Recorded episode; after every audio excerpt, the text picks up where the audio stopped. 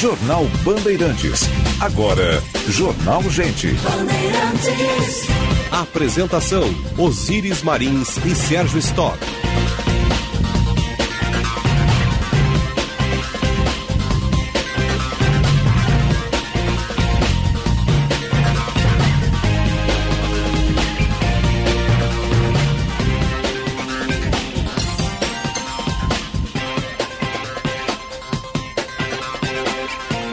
Sinal da Rádio Bandeirantes marcou 9 horas. Temperatura em Porto Alegre, 18 graus. Céu de brigadeiro na capital dos gaúchos. Temperatura em elevação. Muito bom dia, boa semana. Eu sou Osíris Marins, ao lado do Sérgio Stock e da Central Band de Jornalismo. Estamos abrindo o Jornal Gente. Informação, análise, projeção dos fatos que mexem com a sua vida em primeiro lugar.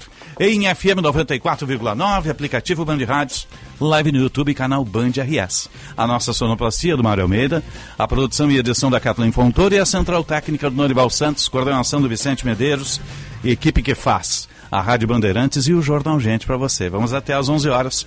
Depois tem a turma do esporte, hoje tem muito assunto, tem a vitória do Grêmio, a vitória do Inter, todos na primeira página. E tem apresentação de Enervalência hoje, com show e espetáculo lá no Gigante para Sempre.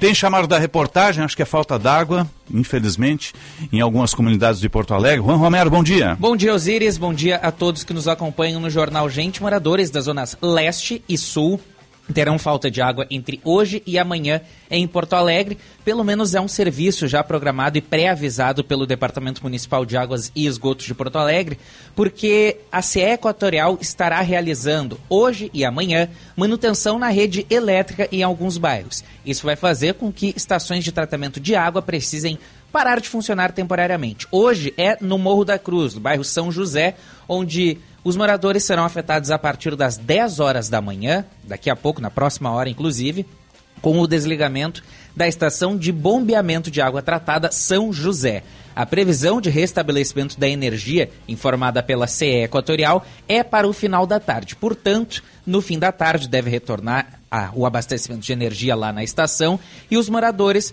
vão ter a previsão de retorno da água, do abastecimento de água, entre a noite desta segunda-feira e também a madrugada dessa terça-feira, porque é uma região mais alta. Então existe uma dificuldade natural de que a água chegue nessas localidades mais altas. É, são questões físicas ali normais para este tipo de acontecimento. Amanhã, Osiris, são os moradores da Zona Sul que vão ter serviço de água afetado, porque a estação de bombeamento de água tratada Luiz Betiol será afetada a partir do meio-dia de amanhã devido a serviços da CE Equatorial no bairro Aberta dos Morros. Então, moradores dos, desse bairro e também dos bairros Belém Velho, Ípica e Chapéu do Sol vão ter o abastecimento suspenso a partir de amanhã ao meio-dia. Previsão da CE Equatorial para o restabelecimento da energia naquele local será a noite da terça-feira. E também se mantém essa previsão de retorno do abastecimento de água entre a noite de terça e também a madrugada de quarta,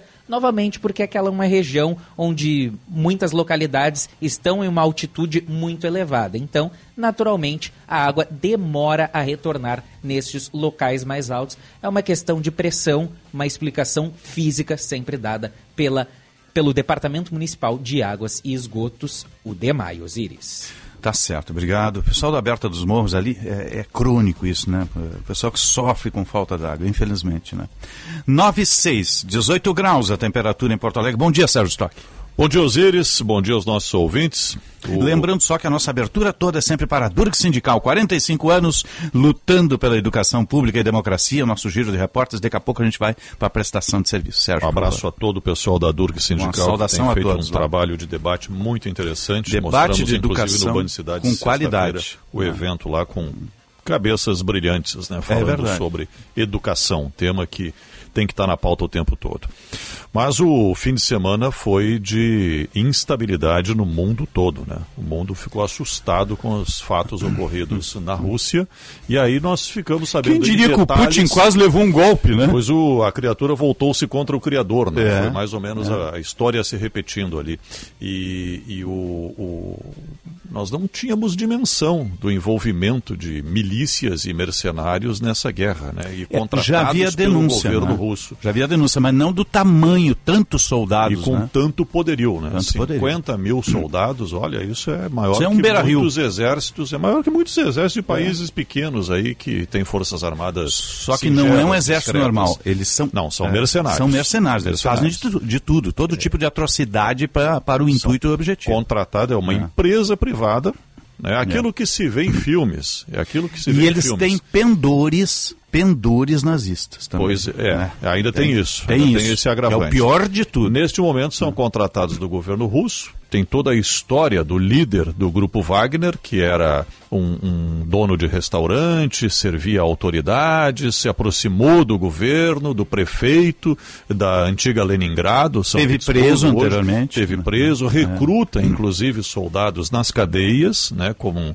como uma forma de você ver um grupo de mercenários para lutar E e, recebe aí perdão. ganha a, a- a liberdade, pelo menos provisória. Na realidade, ele recruta facínoras, É. que viram bandidos, soldados. bandidos que depois né? botam um uniforme e se traduzem em soldados. Soldado não é um assassino. Soldado não é um Porque bandido. soldado, soldado te- ah, re- respeita né, o acordo de Leningrado, não, não estupra, não mata ao léu, e, esses aí fazem Obedece isso. regras, É. né? Obedece regras. Claro que entra em luta se necessário, né? Mas é, é uma luta, e, pelo menos em termos de igualdade, Sim. lutando contra outros soldados. Mas ficamos sabendo disso tudo e trouxe muita instabilidade, né? Poderá ter reflexo até no aumento do preço do petróleo. Não se estima, assim, uma catástrofe neste momento, mas poderá até haver aumento no preço do petróleo. E, aparentemente, Vladimir Putin conseguiu controlar a situação com a ajuda de Belarus. Porém, porém, abriu-se aí, acendeu um sinal vermelho para a Rússia, né? O poderio desses grupos Eles quase, quase cercaram Moscou, né? tomaram uma cidade lá Nós tomaram duas cidades. cida- duas cidades, e Estiveram a exatamente. 150 Estavam quilômetros de Moscou. pertinho de Moscou já ameaçando até derrubar o, o- o governo russo. né? Então, existe hoje no território russo um ambiente de extrema instabilidade provocado por essa guerra contra a Ucrânia, uma guerra que não faz o menor sentido. Não tem, não- até agora o mundo não entendeu isso e está envolvendo todos os países. Mas Vladimir Putin tem mais um problema para resolver dentro da sua ótica. Né? Aliás, dentro do território russo, cada vez mais é maior o número de pessoas que quer acabar com a guerra, que não quer, É. que é a oposição a Putin. Né? Está Eles- crescendo a oposição. Cresce cada vez mais. E essa tomada de duas cidades por um grupo mercenário tão rapidamente não é bem uma tomada, Não, né? e- Porque a população não reagiu. E a população ficou à deixar. mercê desses grupos. E deixou, deixa passar, deixa tomar conta da cidade Hum. para mostrar que nós também não estamos muito favoráveis a essa guerra contra a Ucrânia. Né? Então trouxe instabilidade, a gente vai tratar muito mais disso no programa de hoje, eh, abordar com quem entende de relações internacionais e os reflexos dessa confusão russa. Para o nosso ouvinte entender, esse grupo Wagner, ele, ele, ele executa missões, mas mediante pesado custeio, ou seja, valores altíssimos. Ele é contratado com valores altíssimos. O que, que aconteceu nesse episódio? Externamente, é que um acampamento deles teria sido bombardeado pela aviação russa. A alegação. Essa é a alegação, mas não é essa. A- Na realidade, deve ter faltado o fluxo de recursos. Né? Algum pagamento não foi feito, eles são mercenários. E, e o que o Putin fez foi contornar essa situação. Fez uma negociação, deve ter pago o que devia lá, deve ter pago, inteirado né, nos, nos bancos. Já havia algum período, líder. já havia em algum tempo críticas eh, eh, do líder do, do eh, Grison, Grison Proglin, é. É, uma Tem coisa um nome- assim, eu vou, tem um nome pegar o diferente. nome dele aqui correto. É. É, é, já havia muitas críticas ao Ministério da Defesa russo pelas questões estratégicas.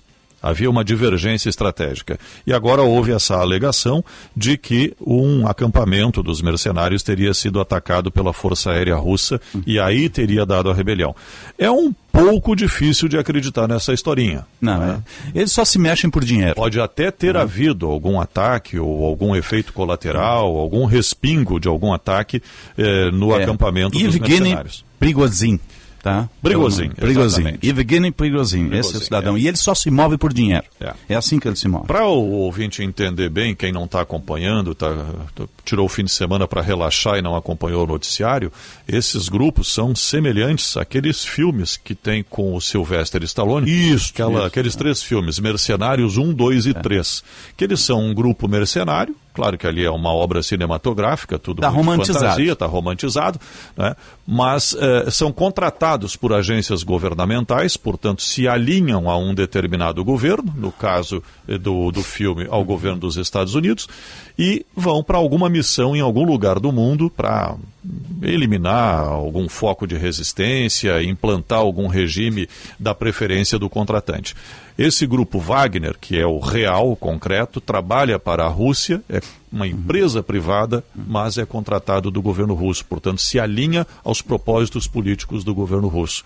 Já teria agido na África, É, em ditaduras países, africanas. e agora está agindo de forma muito intensa e muito, aliás, pelo visto está mandando na guerra, né? Porque ele não faria isso se não tivesse muito bem preparado, muito bem, não só muito bem informado, como estruturado militarmente para confrontar a- as forças armadas russas. né? É. 9 e 12, vamos à mobilidade urbana. Serviço Bandeirantes. Trânsito. O melhor caminho, na parceria Band BTN, Josh Bittencourt.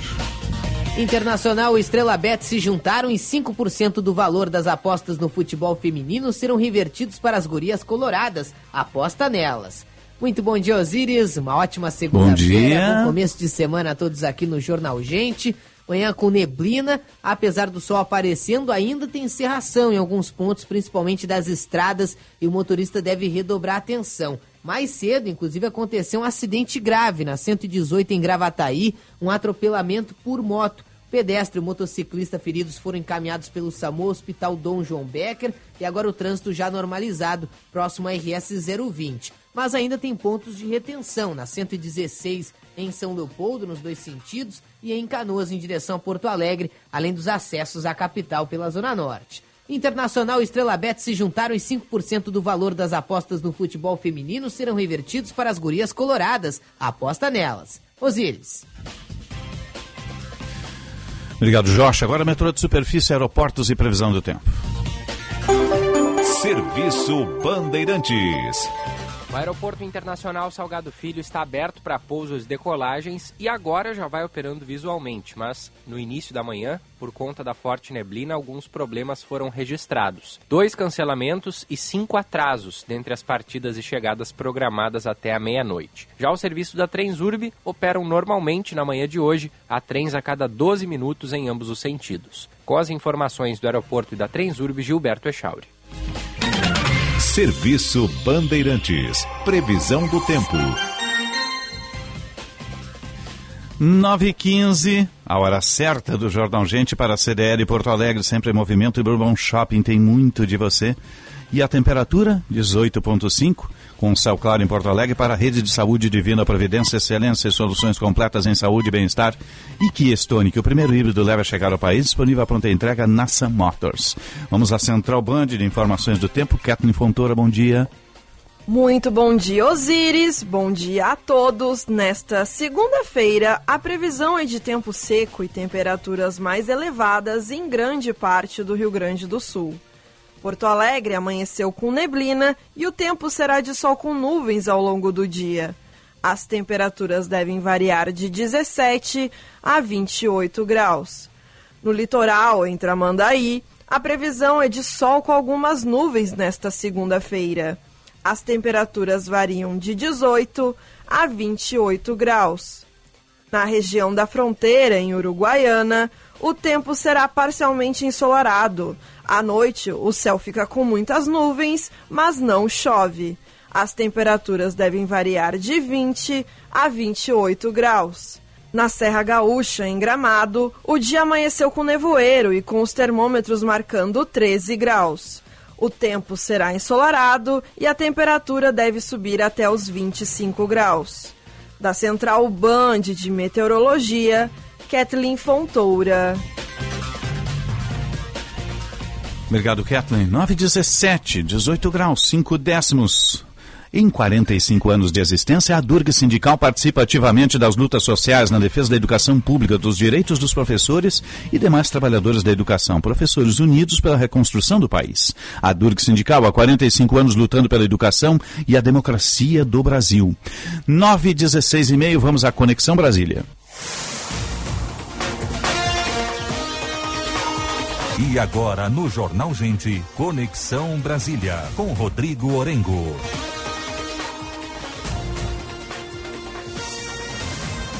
Sempre para a rede Master Hotéis. Cada hotel é uma experiência master. masterhotels.com.br você liga 0800 000 2766 e Cindy Lojas Porto Alegre, a melhor solução para o seu negócio. Bom dia Brasília, bom dia Orengo. Muito bom dia, Osíris. Bom dia a todos. E hoje, Alberto Fernandes vem pela quarta vez ao Brasil. Né? É de longe o presidente que mais esteve aqui com o presidente Lula e vem pedir ajuda, mais uma vez. Tem um, um caráter oficial da viagem que é celebrar os 200 anos das relações diplomáticas entre Brasil e Argentina. Agora, é claro que no fundo, no fundo, tem todo o interesse político e financeiro. É, o presidente da Argentina vem buscando aí apoio do Brasil para enfrentar uma crise realmente muito grave na Argentina. Para se ter uma ideia, o, a inflação já passou de 100% no país vizinho. E há, inclusive, uma dificuldade de pagamento de exportações, exportadores que estão lá na Argentina por falta de dólares. Nesse sentido, pode entrar o Brasil, numa ideia já até colocada publicamente pelo presidente Lula, que seria o financiamento de exportadores, ou seja, seriam pagos com recurso que não seria recurso da Argentina, poderia ser recurso proveniente do Brasil e a Argentina pagaria depois. É, há um problema de calote lá na Argentina por falta de recurso e falta de dólares. Agora, nessa discussão entra também o novo banco do BRICS, que é presidido pela ex-presidente Dilma Rousseff por indicação do Brasil. É, e o banco do BRICS poderia também ajudar justamente nesse cenário de dificuldade. E há uma defesa do Brasil para que a Argentina seja auxiliada por esse novo banco. Então, é claro que esse vai ser o assunto, aí o tema de discussão na viagem de Alberto Fernandes, a quarta ao Brasil, e segundo o próprio Itamaraty, foi um convite do presidente Lula. Agora, é um momento importante, uma semana né, de muitas definições, né, e o presidente Lula vem ouvindo de aliados é, de que ele precisa estar focado na agenda interna. Ele acabou de voltar de uma agenda internacional. O presidente, por exemplo, tem que definir aí uma questão política do governo um pedido do União Brasil para troca de ministro, né, para a saída de, da ministra do Turismo e chegada de Celso Sabino. Semana passada chegamos a conversar com o ministro de Relações Institucionais, Alexandre Padilha, que deu essa linha, né, de um pedido do partido para que o ministro seja alterado. O presidente vem pedindo calma aí ao indicado do União Brasil e deve fazer isso no máximo até semana que vem. E tem uma decisão interna também que é importante da segurança do presidente. Está acabando neste mês o prazo estabelecido para que a Polícia Federal fique à frente da segurança do presidente. Né? E há uma discussão sobre a possibilidade de volta do Gabinete de Segurança Institucional para ter essa atribuição. Tem uma briga interna aqui entre a PF e o GSI para assumir o comando aí da segurança do presidente. É, então, sempre foi GSI, depois de todo o problema que tivemos aí, até com 8 de janeiro, ficou com a Polícia Federal, o presidente não confiava no início do governo, mas agora há um pedido, inclusive, do GSI para retomar essas atribuições, porque é um, um órgão aí, uma instituição criada, inclusive, para fazer esse serviço. E temos reforma tributária e regime fiscal. Tem que lembrar que essa é uma semana praticamente morta no Congresso Nacional. Há uma tradição que é a última semana do mês de junho seja toda voltada para as festas juninas, principalmente no Norte e Nordeste. Então, os deputados estão liberados parlamentares liberados podem votar até remotamente, mas não teremos grandes votações nesta semana. Mas negociações. Hoje mesmo tem um encontro do ministro da Economia, da Fazenda, Fernando Haddad, com a Frente Parlamentar da Agropecuária, a FPA. E os representantes da agricultura vão pedir aí mudanças no texto da reforma tributária. Tem um pedido muito grande aí do setor de serviços, está preocupado aí com um possível aumento da oneração, da tributação. Então, esse momento de muita negociação até para mudanças no texto antes da votação. E a gente acompanha tudo o que acontece aqui em Brasília. Um grande abraço, até mais. Um abraço, Orengo. 921, Conexão Brasília, sempre para a rede Master Hotéis, cada hotel uma experiência master e de lojas Porto Alegre, a melhor solução para o seu negócio. Informação e entretenimento. Prestação de serviço sempre presente. Rádio Bandeirantes. A obrigação do jornalista é sempre falar e mostrar a verdade. A notícia vinda de um órgão de mídia, como o Grupo Bandeirantes de Comunicação, só vai até você depois de checada. Guilherme Macalossi, apresentador da Rádio Bandeirantes. Infelizmente, vivemos um momento em que, no Brasil, as notícias falsas são propagadas irresponsavelmente cada vez com mais velocidade. Não acredite em tudo que chega até você. Você combate a mentira, estimulando cada vez mais o jornalismo profissional. Acompanhe as informações nos veículos da Band, seja na TV, rádio ou internet, para você ter a certeza de que aquilo que você passará adiante é real ou vai ajudar e não atrapalhar ou confundir outras pessoas. Duvide, cheque, não divulgue fake news. Grupo Bandeirantes, respeito pelos fatos, respeito por você há 86 anos.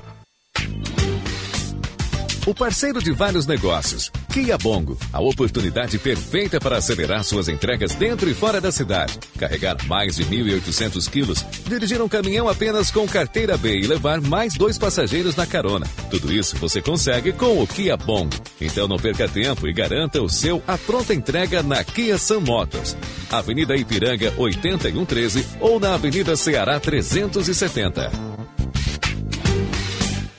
O Hospital Divina celebra 54 anos com muitos avanços e contínuo crescimento. Apoiado na dedicação dos colaboradores e na confiança dos pacientes, o Divina cumpre o seu propósito de oferecer cuidado amoroso à vida.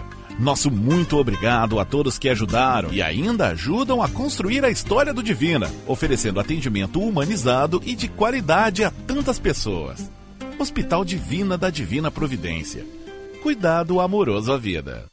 Rádio Bandeirantes. Aqui você se informa. O pessoal do Trilegal tá com o pátio cheinho de carros nessa semana. Tá aí o Trilegal Especial. Especial daquele jeito. Com 10, eu disse 10 Renault Quid pra você. E como é especial, não fica só nos 10 carros, não. Tem mais 30 sorteios de 5 mil reais. Garanta o seu Trilegal Especial. Você ajuda a pai e concorre a 10 carros pra sua vida. Muito mais? Diariamente, mais de 100 mil trabalhadores e estudantes usam o trem para circular na Grande Porto Alegre. E a categoria metroviária presta um serviço de qualidade à população gaúcha. Mas a Transurb está na mira da privatização. Mais acidentes? Tarifa mais cara? Demissão em massa? Não, privatização não é a solução. Porque mesmo com a venda, os investimentos estatais seguem e o lucro vai para o bolso do empresário. Então, por que privatizar? O que eu quero é mais investimentos para um sistema de transporte de qualidade. Eu defendo a Transurb Pública. Sindimetrô RS. Gente, acabei de abrir uma conta universitária Banrisul e fiz tudo pelo app. Não tem tarifa mensal, posso ganhar até 60 reais de cashback e ganhei cartão de crédito com limite de mil reais. E mais, tenho desconto de 50% no GNC Cinemas. Viu só? Já comecei minha vida universitária ganhando. Abra sua conta no app Banrisul. Acesse banrisul.com.br barra conta universitária e saiba mais. Condições sujeitas à análise de crédito. Quem trabalha no agronegócio é sempre um otimista. Sabe como encarar os desafios porque pensa sempre positivo. A Estara está ao lado desse agricultor que busca resultados positivos que sabe que a tecnologia faz toda a diferença para produzir mais e com sustentabilidade, que acredita na força da parceria e faz o Brasil ser mais positivo. E positivo é fazer com a Estara. Rádio Bandeirantes. Com a chegada dos dias frios, é ainda mais urgente apoiar quem não tem alimentos e roupas para se aquecer. Por isso, no Sarau do Solar, em homenagem ao aniversário dos 50 anos do Teatro São Pedro, a Assembleia Legislativa vai receber alimentos, roupas e cobertores. É o dia D contra a fome e contra o frio. Dia 28 de junho, às 19 horas. Participe do dia D contra a fome e contra o frio. Uma campanha da Assembleia Legislativa. Se importa para você, pra você, pra você, estamos presentes. Bandeirantes.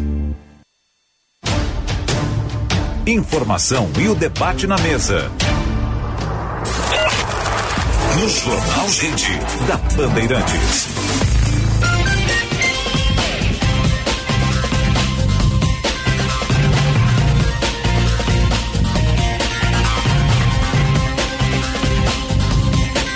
Nove horas, 27 minutos. Temperatura em Porto Alegre, 18 graus e 6 décimos. Você está ligado no Jornal Gente. Informação, análise, projeção dos fatos que mexem com a sua vida.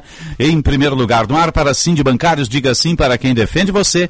Cremers, orgulho de ser médico. Lei do ato médico, 10 anos de defesa da medicina. Cremers, orgulho de ser médico. E aqui tem gente, aqui tem vida, aqui tem Unimed. A hora certa, o sinal vai marcar em seguidinha aí, 9 e meia. Para CDL Porto Alegre, sempre em movimento e Bourbon Shopping tem muito de você. Serviço Bandeirantes. Trânsito. O melhor caminho nesta manhã de segunda-feira, Jaspe Tencourt. A TW Transportes oferece o serviço de armazenagem e transporte de cargas fracionadas, dedicadas, químicos e Mercosul com atendimento em São Paulo e no sul do país. Acesse twtransportes.com.br. Para quem está chegando a Porto Alegre, a região do aeroporto já tem trânsito normalizado, mas a Freeway Castelo Branco ainda com retenção a partir da nova ponte do Guaíba e inclusive presença de neblina nessa manhã, principalmente na região de Orla com o Guaíba. É o caso da Edivaldo Pereira Paiva, Padre Cacique. Mas não há registro de acidentes em atendimento agora, de acordo com a EPTC. Transportes oferece o serviço de armazenagem e o transporte de cargas fracionadas, dedicadas, químicos e Mercosul com atendimento em São Paulo e no sul do país. Acesse twtransportes.com.br. Osíris. Obrigado, Josh. 9h30 vai marcar o sinal, 18 graus 6 décimos. A temperatura para Kia Stonic, o primeiro híbrido leve a chegar ao país, disponível à pronta entrega na Sun Motors, lá com o comandante Jefferson Firsnall. Ele conjuga o motor a combustão com as baterias elétricas, né? E tem alto desempenho, super economia, no melhor pacote tecnológico da atualidade. Futuro é híbrido, passa pela Kia, você deixa o seu carro a combustão e sai de Kia Stonic. Faça o test drive, apaixone-se. Precisa do parcelamento? Tem o juros subsidiado da Kia Sun Motors, é só conversar com o comandante Jefferson Firsnall. E Rede de Saúde Divina Providência, excelência e soluções completas em saúde e bem-estar. Daqui a pouco a gente já fala também do segmento automotivo com o Bresolim. Hoje tem espaço para ele aqui. Mas o, o, o, segmento teve um aquecimento muito grande por conta do, dos descontos, da desoneração, esses bônus a mais que as montadoras estão dando. Mas o recurso está chegando no fim, né, Sérgio? Já bateu em 80% o uso dos 500 milhões de reais, que é a isenção do IPI. E os descontos, como você disse, vão de 2 mil até 10, 15 mil, dependendo do valor do Tem carro. Tem montadora que deu e, 10 mil. E, né? e, aí soma um bônus, mais o desconto do imposto e tal, e as vendas realmente aumentaram. Agora, o que preocupa é o seguinte. Chega a 80% o, o valor destinado para essa isenção, porque o governo tem que estabelecer um limite. O limite foi de 500 milhões de reais. E rapidamente, isso é dado de sexta-feira, rapidamente esses 100 milhões restantes vão ser consumidos também. E depois disso, se não houve uma recuperação, se não conseguiram, se as montadoras não conseguiram desovar o estoque que estava nos pátios, como é que fica daí para frente? Né? O governo prorroga esse tipo de isenção, tem espaço fiscal para isso, ou simplesmente diz, bom, agora vocês se virem né, e achem uma solução de mercado, tentando manter o, os preços mais abaixo para incentivar o consumo. Porque o outro ponto que pesa muito na compra de um carro é o, a taxa de juros, que continua, a Selic em 13,75%, não houve alteração, não há uma perspectiva de alteração muito forte, e a taxa de juros real, aquela que o consumidor vai pagar na hora de pegar o dinheiro para financiar um automóvel, é muito mais elevada do que isso. Chega a 2% ao mês, dependendo eh, do, do banco, dependendo do É. perfil. O juro ainda tá é alto, tomando. né? O juro é muito alto. E Se o acaba- juro tivesse baixado, né, conjugado com o bônus, seria um negócio melhor ainda. Aí sim, aí... Não estou dizendo que o negócio não é bom, o negócio é bom, porque os descontos são bons. Não, né? sempre todo desconto é muito É. bem-vindo, né? Todo, toda É um descontão, vamos dizer assim, sempre- dependendo da montadora. Sempre ajuda. É. Mas em época de juro alto, o juro acaba comendo esse desconto também, dependendo do tipo, do tempo em que eh, se financia um carro. Então é necessário que baixe os juros, isso não vai acontecer no curto prazo, no médio prazo, e eh, é necessário que se mantenha os valores com descontos para que haja um incentivo à indústria automotiva. E o outro ponto que pesa muito também na taxa de juros é o problema da inadimplência, né, que está aí perto de 40% da população gaúcha está com alguma inadimplência, tem algum boleto atrasado. Isso o banco considera lá também, é o perfil de crédito, é o score de crédito. Olha para a pessoa lá, vê o, o cadastro, está atrasado aqui, está devendo ali, ou está negativado, aí não consegue nem fazer um financiamento e acaba elevando a taxa de juros para quem está sufocado. Na média, na média, é, o banco faz essa média, a, o juro aumenta todo mundo que paga as contas em dia e faz um financiamento acaba pagando um juro mais alto justamente por causa da inadimplência. Então é uma, uma, uma equação complexa aí. Mas nesse momento que se tem de dado concreto é dos 500 milhões, até sexta-feira, 400 milhões já foram usados da isenção de impostos. Há uma discussão interna no governo também. Tem partes do governo que não viram com bons olhos eh, esse programa, na medida em que eles acreditam que é investimento em carro a combustão. Mas a realidade do programa é justamente para segurar 100 mil empregos e dar uma limpada no pátio das montadoras. Né? É, tem, Essa é a função. Tem esse uhum. paradoxo, né? Essa o Brasil ainda não, não virou a chave para o carro a elétrico. A gente não tem o carro é. elétrico para valer. Elétrico, o é. híbrido está começando a é. entrar aqui, ao, alguma, algum sinal ali e aqui. Então é o carro a combustão que pesa no Brasil. Aliás, é a maior frota no mundo Sim. inteiro ainda. É? Mas é, a, é a maior indústria, né? A velocidade do carro elétrico em outros países é muito maior do que aqui. Aqui nós estamos a passos de tartaruga em relação ao carro elétrico. E enquanto os países desenvolvidos, principalmente, andam numa velocidade supersônica. É, o incremento de carros elétricos é muito grande. Então o que temos hoje é o carro a combustão. Ou a gente apoia essa indústria enquanto uhum. ela existir, ou então reverte, vira essa chave o quanto antes para garantir novos empregos e novas eh, fábricas uhum. com um perfil totalmente diferente das que existem hoje. Até mesmo que vai ter que reconverter essa massa operária toda que trabalha na, na ah, é outro trabalho nas, né? montadoras, é né? É diferente, é uma cadeia produtiva diferente também. O Brasolim é. pode nos trazer mais informações detalhadas sobre isso, ele é especialista do setor. Mas, por exemplo, um carro elétrico tem um motor lá do tamanho de um é. liquidificador. É tem menos partes que, móveis. Exatamente. Né? Então tem uma infinidade de itens a menos do que um carro a combustão. Isso tudo impacta a na manutenção é mais barata. manutenção, indústria de autopeças, lojas, concessionárias, isso tudo, tudo, muda, né? É, muda todo o perfil. Aliás, você fala, a gente falando em carro elétrico, eu vi uma matéria, foi no Band News TV esse final de semana. E nós já temos fábrica de elétrico no país, que é lá no interior de, de São Paulo, da BAD que fabrica caminhões e ônibus. Aqui a Marco Polo está fabricando caminhão, é, ônibus também, elétrico, né? Inclusive está fabricando, está lançando agora um autônomo, autônomo né? Tá fazendo também, protótipo. Né? Mas a Prefeitura de São Bernardo adotou o ônibus elétrico, já implantou, já está rodando. Então, num total de 90 que eles vão colocar, os primeiros 10 já, já começaram a circular. E, segundo o cálculo deles, se paga em 5 anos mesmo custando mais caro. E a viagem é totalmente diferenciada, isso que mostrava a matéria, lá em São Bernardo, em, São Paulo. São Bernardo é ali, 70 quilômetros de, São Paulo, menos até, eu acho. Acho que deve ser 40 quilômetros. do ABCD. É, 40 né? quilômetros de, de, São é. Paulo, como daqui a Novo Hamburgo. E o ônibus elétrico já está rodando. Ele tem uma autonomia de 350 quilômetros e ele demora 3 horas para carregar. Três horas. Esse é o pulo do gato. Cada vez é menor o tempo de carga. E é uma viagem silenciosa, sem emissão de gás. E o cálculo da prefeitura é justamente esse, que em cinco anos se paga.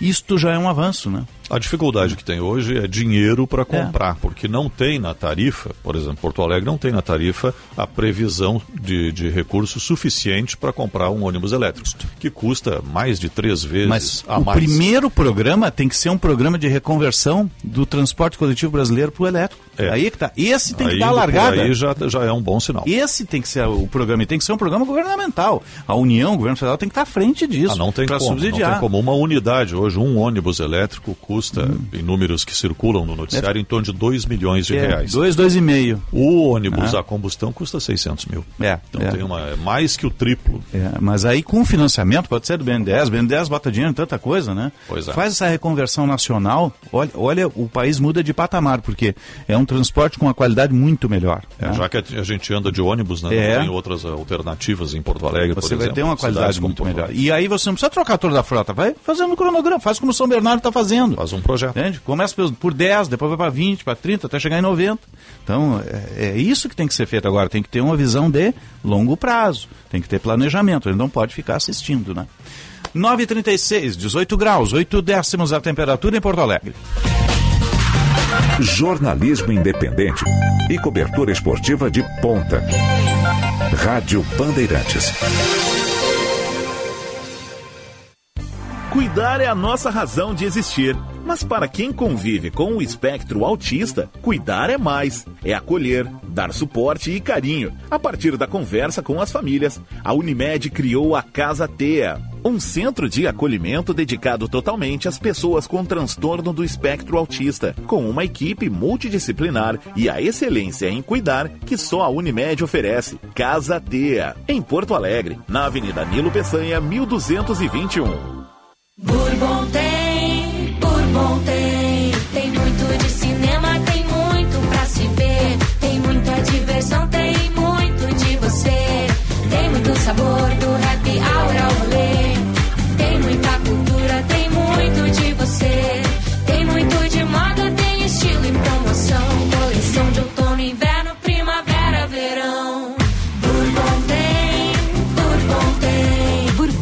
Shopping tem muito de você.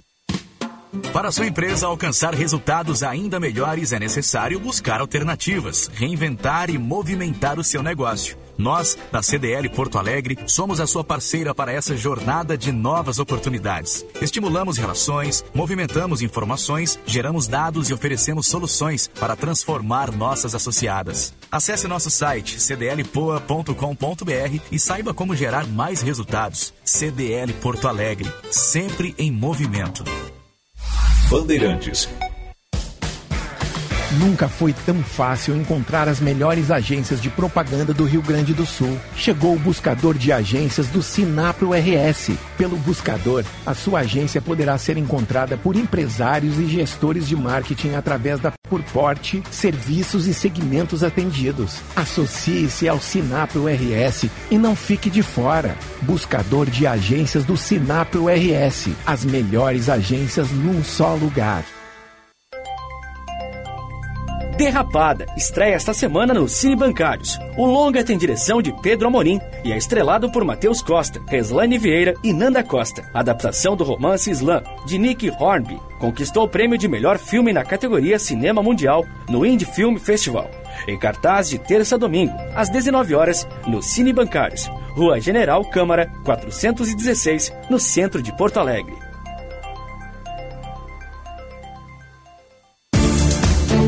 Se importa para você, pra você, pra você, estamos presentes. Bandeirantes. Seja lá o que faz bem para você, conte com a Panvel que fica tudo bem. Fica, fica, fica tudo bem.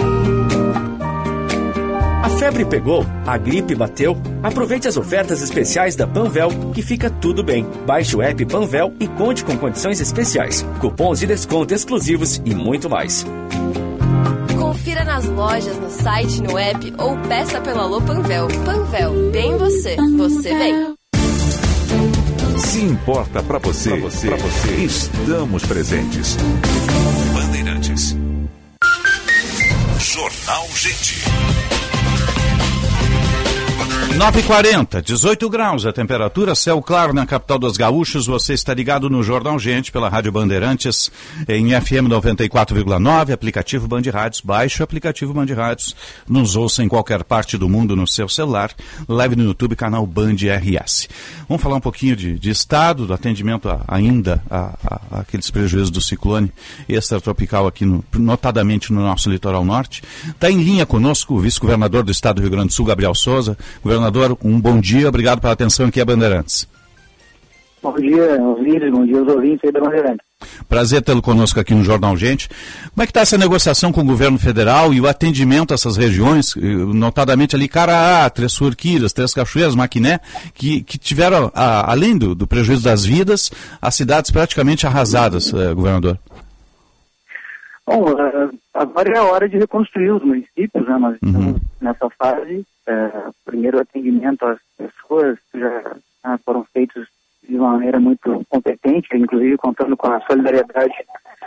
Quero agradecer aqui mais uma vez, Mecanos de fazer dos gaúchos e gaúchas que enviaram doações de vários itens é, de consumo é, essenciais, tá? desde alimentos, é, produtos de limpeza, roupas, cobertores, colchões e assim por diante. E eh, nesse momento, então, estamos ah, agora entendendo, né, recebendo os inventários dos municípios, para aí sim eh, poder colaborar na reconstrução, porque nós temos estradas destruídas, pontes, residências particulares, prédios públicos que foram avariados e que nós precisamos imediatamente uh, ir atrás da solução. Então, semana passada, já na semana passada, eu, eu cheguei em Brasília na terça-feira. O senhor esteve com o Alckmin, né? É, governador, o senhor teve como vice-presidente Alckmin, né, em Brasília? Isso, exatamente. Tive com o presidente Alckmin na terça-feira, em exercício né, do país. E na quarta-feira o governador esteve em Brasília, né, junto com ele fomos a vários outros ministros é, para poder exatamente estabelecer contatos e mostrar né, a destruição, o grau de destruição dos ministros. Mas a gente está muito animado com o, enfim, o retorno que o governo federal tem sinalizado. É, realmente, né, o, o, Estado, em tempo recorde, homologou a, a situação de emergência e calamidade dos municípios que editaram os seus decretos na semana passada. Então, o que a Defesa Civil do Estado trabalhou muito rapidamente, muito, de maneira muito competente para homologar, e posteriormente o governo federal já começou a reconhecer essas, essas, esses estados de emergência e calamidade para que haja, então, a possibilidade legal de envio de recursos. Então, essa semana nós já estamos esperando os recursos chegarem, na medida em que os programas de trabalho que os municípios estão preenchendo forem chegando no governo federal, a gente vai, uh, estamos com a expectativa que essa semana, mas que inicia hoje, é, tenhamos aí avanços nessa, nessa situação de envio de recursos federais para reconstrução da cidade e também o governo do estado já trabalhando desde uhum. o primeiro minuto depois é, do fim do ciclone para reconstruir suas pontes, na ponte lá do, da RS 03 no Arroio Carvalho, que dá o acesso ao município de Cará, que todo mundo, ou mais atingido, já tem ali uma passagem molhada, para poder viabilizar a passagem de veículos, né? então hoje o município do Cará já tem, já está reconectado, desde semana passada, e a Secretaria dos Transportes do DAR trabalhou nesse sentido rapidamente, e uh, ainda temos o trabalho de restabelecimento de duas pontes, né? uma lá na RS 494, que também está trabalhando no local para poder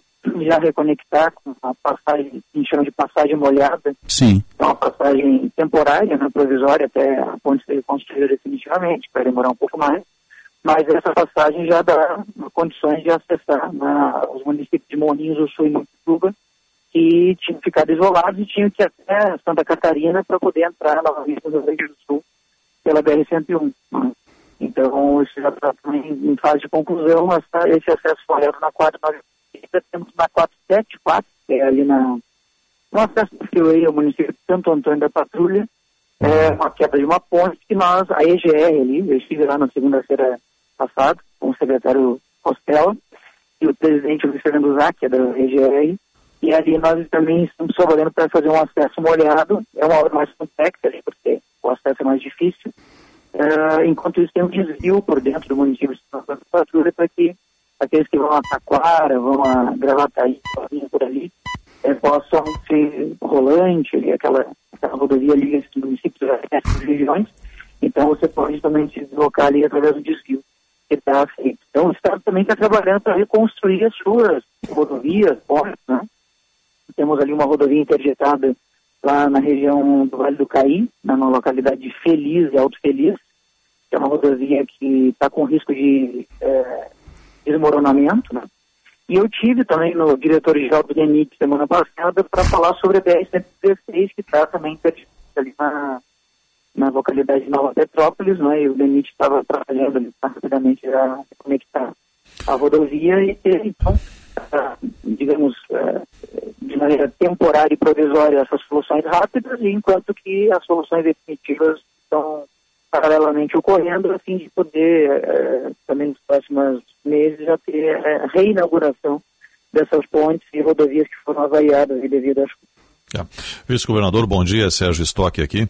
É, o senhor já, de certa forma, respondeu o que eu ia perguntar, que é justamente sobre a estimativa de tempo em relação a essas obras e essa, as obras emergenciais e a, as definitivas, né? Inclusive incluo na pergunta aí com relação a, ao tipo de obra que venha a ser feita, uma ponte ou uma estrada, um trecho de uma estrada a ser reconstruído, é, se haverá algum cuidado de engenharia maior em relação a possíveis eh, tempestades futuras, né, para preservar mais essa região? Uh, bom, sobre a questão da emergência, das obras temporárias, né, que são aquelas obras, como falei, basicamente chamadas acesso molhado, quando tem essas questões de pontos caídas, a mais demorada vai ser na IS 474, que é essa rodovia para quem acessa a freeway, quem sai da freeway e entra em Santo Antônio Patrulha, ali naquele eixo aqui entre a freeway e a rótula principal do acesso à cidade. Você sabe que eu falando? Eu vou, eu vou então, utilizar aqui a, um local famoso, que vai até o da Colônia, né? Sim. O da Colônia, tu tens uma, uma ponte, né? E essa ponte caiu, então ali tu tem uma, mais tempo, vamos demorar mais tempo, umas três, quatro semanas, provavelmente, para poder fazer essa, esse acesso molhado uh, que está sendo realizado pela EGR. As outras duas pontes que caíram, a RS já está resolvido, já está funcionando desde quinta-feira passada, um tempo recorde que o Dair fez. É, para parabenizar a equipe do Dair aí e, e da Secretaria de Transporte, né, do secretário Portela, que trabalhou muito bem. E, é, e foi o município mais atingido, então, gente, até porque ali naquela rodovia que chega o socorro, chega a ambulância, chega caminhões trazendo implementos, insumos, né, é, material de obra, de reconstruir as coisas, né? Então ali é, foi fundamental que tenha sido resolvido rápido. E lá na 494, que é lá no, no norte, da, do litoral norte, lá, entre, começa em Três Cachoeiras e vai a Montituba, ali tu tem uma, temos uma, uma, ponte que caiu também, é, e aí nós vamos, estamos já fazendo acesso molhado, deve estar pronto esta semana aí, uhum. para que a gente possa já reconectar. Sim. Enquanto que uh, as obras de engenharia para a, a, reconstrução dessas pontes, nós vamos fazer emergencialmente, né? é, do contrário de mais então, de um ano, ao, ao próximo disso.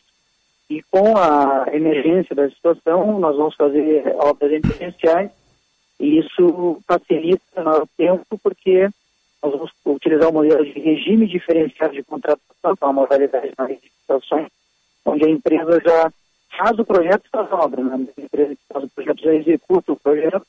E, claro, nesse projeto vamos ter toda a, a precaução de melhorar ainda mais as condições das futuras pontes que vão ser reconstruídas. Agora, uhum. é importante dizer né, que com aquela, aquele volume de chuva, realmente, uhum. provavelmente não há ponte que resistiria, né? Quando sim, sim. o rio uh, sobe metros, não é? com a força gigantesca, choveu 350 milímetros em 24 horas. Nossa, muita é coisa, muita chuva. do que se chove no ano. É. Ah.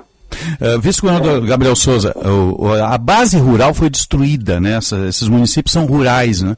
Uh, de que tipo de auxílio vai se poder alcançar essas pessoas para elas recomporem suas propriedades, né? Porque elas foram lavadas pelo ciclone, né?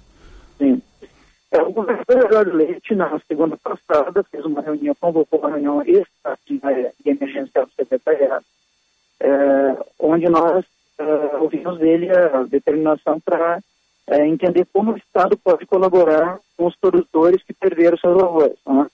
Em especial, naquela região, as, as lavouras de hortaliça, né, que inclusive fornecem aqui para terras, para os supermercados da Porto Alegre, foram uh, realmente muito prejudicados entre outros produtores também no estado inteiro, né, que tiveram as suas lavouras consumidas em terra. Então, uh, nós temos algumas maneiras de colaborar e, e, estamos estudando. A primeira delas é utilizar o FIA aperto, o Fundo da Agricultura Familiar, é, financia né, lavouras da agricultura familiar no sentido de talvez é, esticar né, o prazo de financiamento, numa carência, enfim, ali nós temos como estudar uma possibilidade rápida nesse sentido. E também o Gaza pediu para uh, um estudo para a matéria, que já está pronto, né, mostrando aí o prejuízo uh, econômico dessas famílias, que nós queremos mostrar para o governo federal essa questão.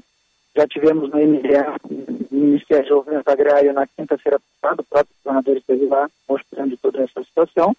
E é, também estamos estudando a possibilidade de ter um auxílio né, para essas famílias né, poderem diminuir né, o, é, o, prejuízo que tiveram.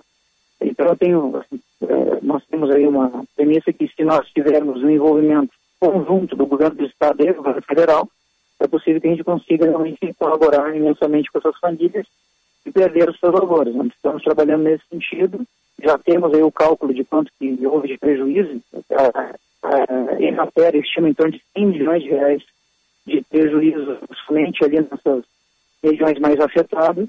E com isso eh, temos aí um valor então em, em mãos né, para que a gente possa buscar o recurso no governo federal e também dentro do nosso próprio orçamento, a fim de ajudar essas famílias e ainda as famílias que perderam as casas, né? Nós estamos também claro, trabalhando para reconstruir essas casas, famílias de baixa renda, né, especialmente.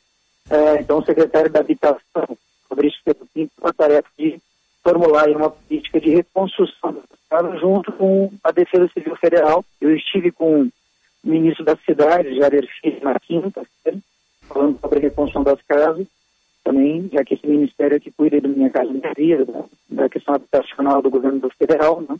Então, estamos trabalhando em várias frentes né, para reconstruir residências de pessoas que perderam suas casas, é, apoiar os produtores que perderam suas lavouras, é, reconstruir a infraestrutura das, da, da cidade, recolocar as aulas em funcionamento nas escolas, é, fornecer medicamentos para os nossos produtores que perderam, já foi feito semana passada, né?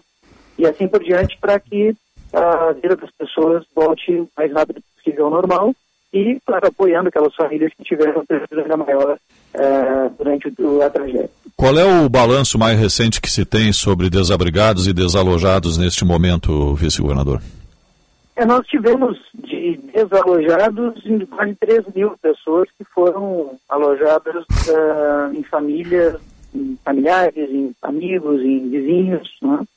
E que já uh, retornaram às suas residências, porque quando a água baixa, né, então tem o retorno das famílias, houve mais, ainda na semana passada, de material de limpeza, né, porque uh, as casas estavam uh, inutilizadas em muitos casos, né, porque muito lodo, muito caliça, entulho, que a água trouxe, e também colchões, nós tivemos a doação de colchões, o governo do estado trabalhou para enviar colchões uh, e cobertores né, que também foram pedidos em investidores das áreas.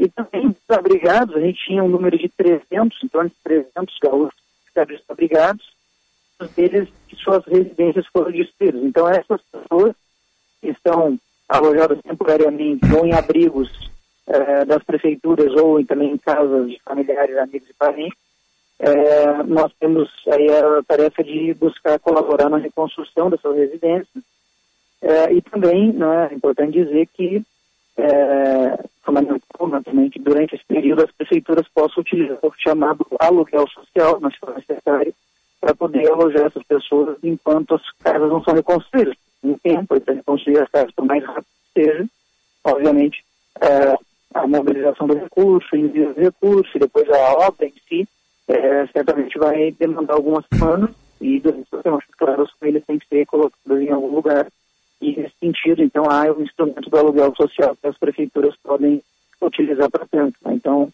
é, nesse sentido aqui, temos urgência né, de fazer quanto antes a, a, reconstrução das suas residências que, infelizmente, foram destruídas em termos temporal, em especial o município que mais perdeu residências foi o município do Cará, né, que se estima em torno de 50 residências foram destruídas, levadas pelas forças, pela força das águas. Vice-governador do Estado do Rio Grande do Sul, Gabriel Souza, obrigado aqui a atenção a Bandeirantes. Uma boa semana, um bom dia de trabalho. Até um próximo contato. Obrigado, Osiris. Obrigado, Sérgio. Um abraço a todos os ouvintes. Bom Forte dia, abraço.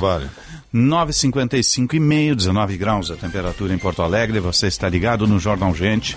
Informação, análise, projeção dos fatos que mexem com a sua vida em primeiro lugar. Há 10 anos, a lei do ato médico estabeleceu as competências exclusivas dos médicos, garantindo a segurança da população e a defesa da medicina contra o exercício ilegal da profissão. Cremerso, orgulho de ser médico. 9,56 está chegando o repórter Bandeirantes. Rede Bandeirantes de Rádio. Repórter Bandeirantes é um oferecimento de Grupo Souza Lima. Eficiência em Segurança e Serviços. Repórter Bandeirantes. Repórter Bandeirantes no ar, informação para todo o Brasil pela rede Bandeirantes de Rádio. E o primeiro destaque vem de Porto Alegre, que decretou situação de emergência após a passagem daquele ciclone extratropical pelo Rio Grande do Sul. Da capital gaúcha, informa Juan Romero. Uma semana após a passagem do ciclone extratropical que deixou 16 mortos no Rio Grande do Sul, 959 pessoas ainda seguem desalojadas e 70 desabrigadas, segundo a última atualização da Defesa Civil. No litoral norte, região mais afetada pela tragédia, famílias ilhadas ainda dependem da ajuda de helicópteros para receber mantimentos básicos, como em Maquiné. O governo do estado estima prejuízos de 149 milhões de reais na agricultura gaúcha, causados pelos efeitos do temporal. A capital gaúcha decretou, ainda neste final de semana, situação de emergência após a passagem do ciclone. E com isso, projetos de lei serão enviados à Câmara Municipal de Vereadores para auxiliar os trabalhos da Defesa Civil Municipal no rescaldo do evento climático. Esse é o repórter Juan Romero, direto de Porto Alegre. Nós vamos agora para o Rio de Janeiro saber sobre o censo demográfico. A repórter é Amanda Oliveira.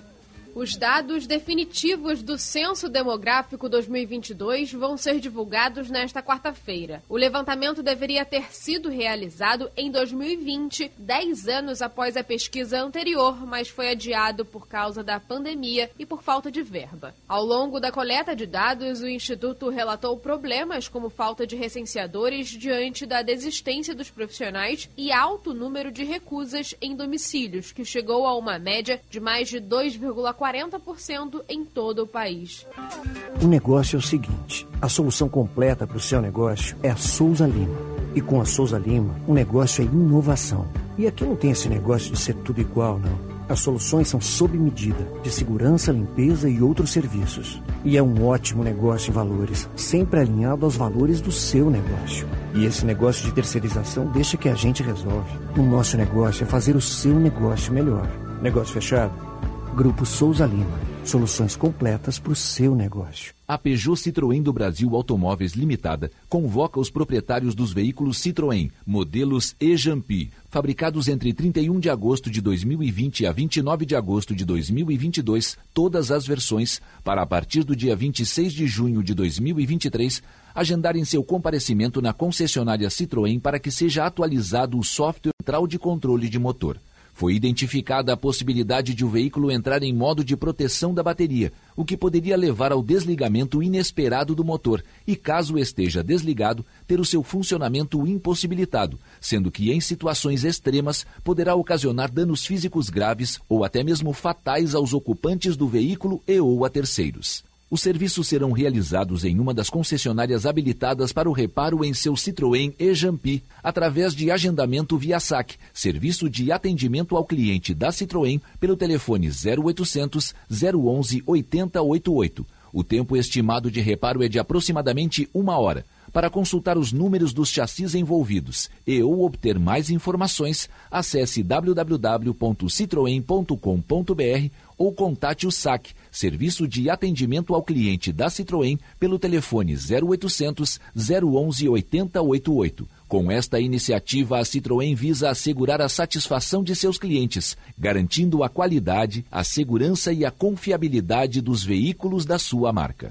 Pensando em comprar um ar-condicionado para sua casa ou escritório? A GRI traz até você o novo modelo G-Top Inverter Connection, o melhor ar-condicionado do mercado com Wi-Fi integrado. E além de ser muito mais silencioso, o G-Top Inverter Connection conta com a tecnologia Ion Clean e o sistema multifiltro da GRI, que elimina 99% dos vírus e bactérias. Não é incrível? Ar-condicionado Inverter é GRI, só a maior fabricante de ar-condicionado do mundo. Tem a garantia de conforto e economia para você. Inverter é GRI. Goodyear, mais de 600 revendas oficiais para você fazer sua estrada. Pioneirismo e inovação. Microfone sempre aberto para sua participação. Rádio Bandeirantes.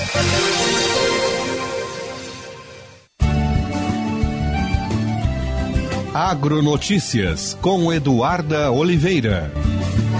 Um dos símbolos mais representativos da identidade gaúcha virou o primeiro patrimônio cultural imaterial do Rio Grande do Sul, o chimarrão.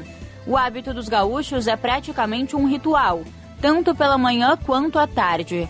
A assinatura do termo aconteceu em uma cerimônia realizada no galpão crioulo do Palácio Piratini. A origem da bebida, tão difundida aqui no estado, vem como uma herança dos povos indígenas que foi absorvida pelo povo gaúcho. O consumo da erva mate também é uma cultura da Argentina e do Uruguai e vem alcançando novos mercados. A oficialização do produto como patrimônio cultural imaterial do Estado gaúcho, que é o maior produtor e exportador da planta no país, deve beneficiar ainda mais o setor. O processo para tornar a erva mate um patrimônio imaterial começou ainda no ano passado, quando um parecer técnico pedindo registro foi apresentado. O texto sobre o tema está baseado em um documento com mais de 700 páginas de pesquisas. Agronotícias. Oferecimento Senar RS. Vamos juntos pelo seu crescimento. Para quem precisa de veículos para demandas pontuais, a Citicar Aluguel apresenta o Plano Mensalista para pessoas e empresas. No Plano Mensalista Citicar, você aluga só nos meses que for usar. A Citicar Aluguel tem veículos à pronta entrega com condições muito especiais. São especiais mesmo. Experimente alugar com a Citicar, uma empresa do Grupo Esponqueado. Citicar Aluguel, uma locadora feita de carros e pessoas. Pesquise por Citicar Aluguel. Tabacaria Paromas, mais de 20 anos de tradição, atendimento personalizado. Demais Paromas ao seu estilo. A sua tabacaria em Porto Alegre, Avenida Farrapos 286. Teleentrega Whats 99558 6540. Rádio Bandeirantes. Fechada com você, fechada com a verdade. Atendendo 60 mil pessoas em 451 municípios, a APAI faz a diferença. E você também pode fazer. Entre na corrente de solidariedade que conecta você às APAIs do Rio Grande do Sul. É a campanha Clique Amor APAI. Acesse www.cliqueamorapai.com.br e doe qualquer valor. Participe! Uma iniciativa da Federação das APAIs do Rio Grande do Sul. Apoio Rádio Bandeirantes. Rádio Bandeirantes. Fechada com você. Fechada com a verdade. Vem aí as melhores condições para você entrar na Sinoscar e sair de Chevrolet novinho. Novo Onix e Onix Plus 2023 com taxa zero e bônus de até 10 mil reais. E também tem Tracker 2023 com taxa zero e bônus de até 5 mil reais no seu usado. E ainda tem a nova Montana a partir de 118.690 reais. Para abrir aquele sorriso, venha fechar negócio na Sinoscar, a rede Chevrolet do grupo Sinosserra. No trânsito, escolha a vida. Quem é associado do Cindy Lojas Porto Alegre tem plano de saúde a partir de 51 reais por mês. É o melhor custo-benefício para empresários, familiares e funcionários com os planos Unimed, CCG e Poaclin. Quer saber mais? Acesse o site cindylojaspoa.com.br. Cindy Lojas Porto Alegre, a melhor solução para o teu negócio. Se importa para você, pra você, você, estamos presentes. Bandeirantes. Informação e o debate na mesa. No Jornal Gente, da Bandeirantes.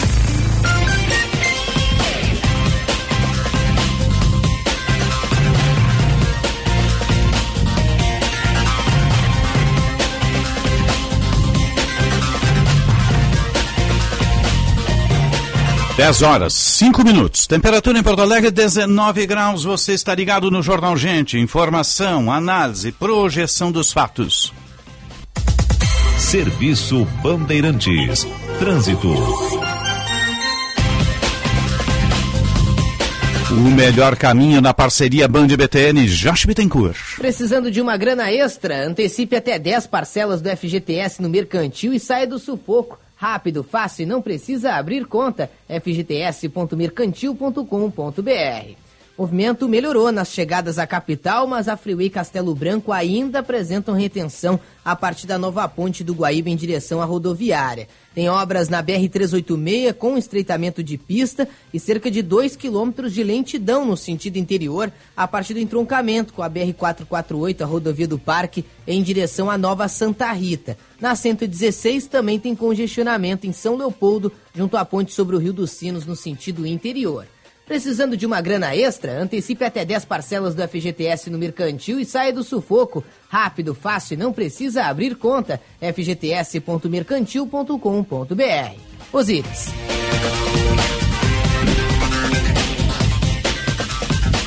Obrigado, Jorge. Retorno daqui a pouquinho atualizando as informações do trânsito. 10 e 6, a hora certa, sempre para a CDL Porto Alegre, sempre em movimento e Bourbon Shopping. Tem muito de você. Agora vamos atualizar o esporte. Dupla Grenal. Informação, repórter KTO.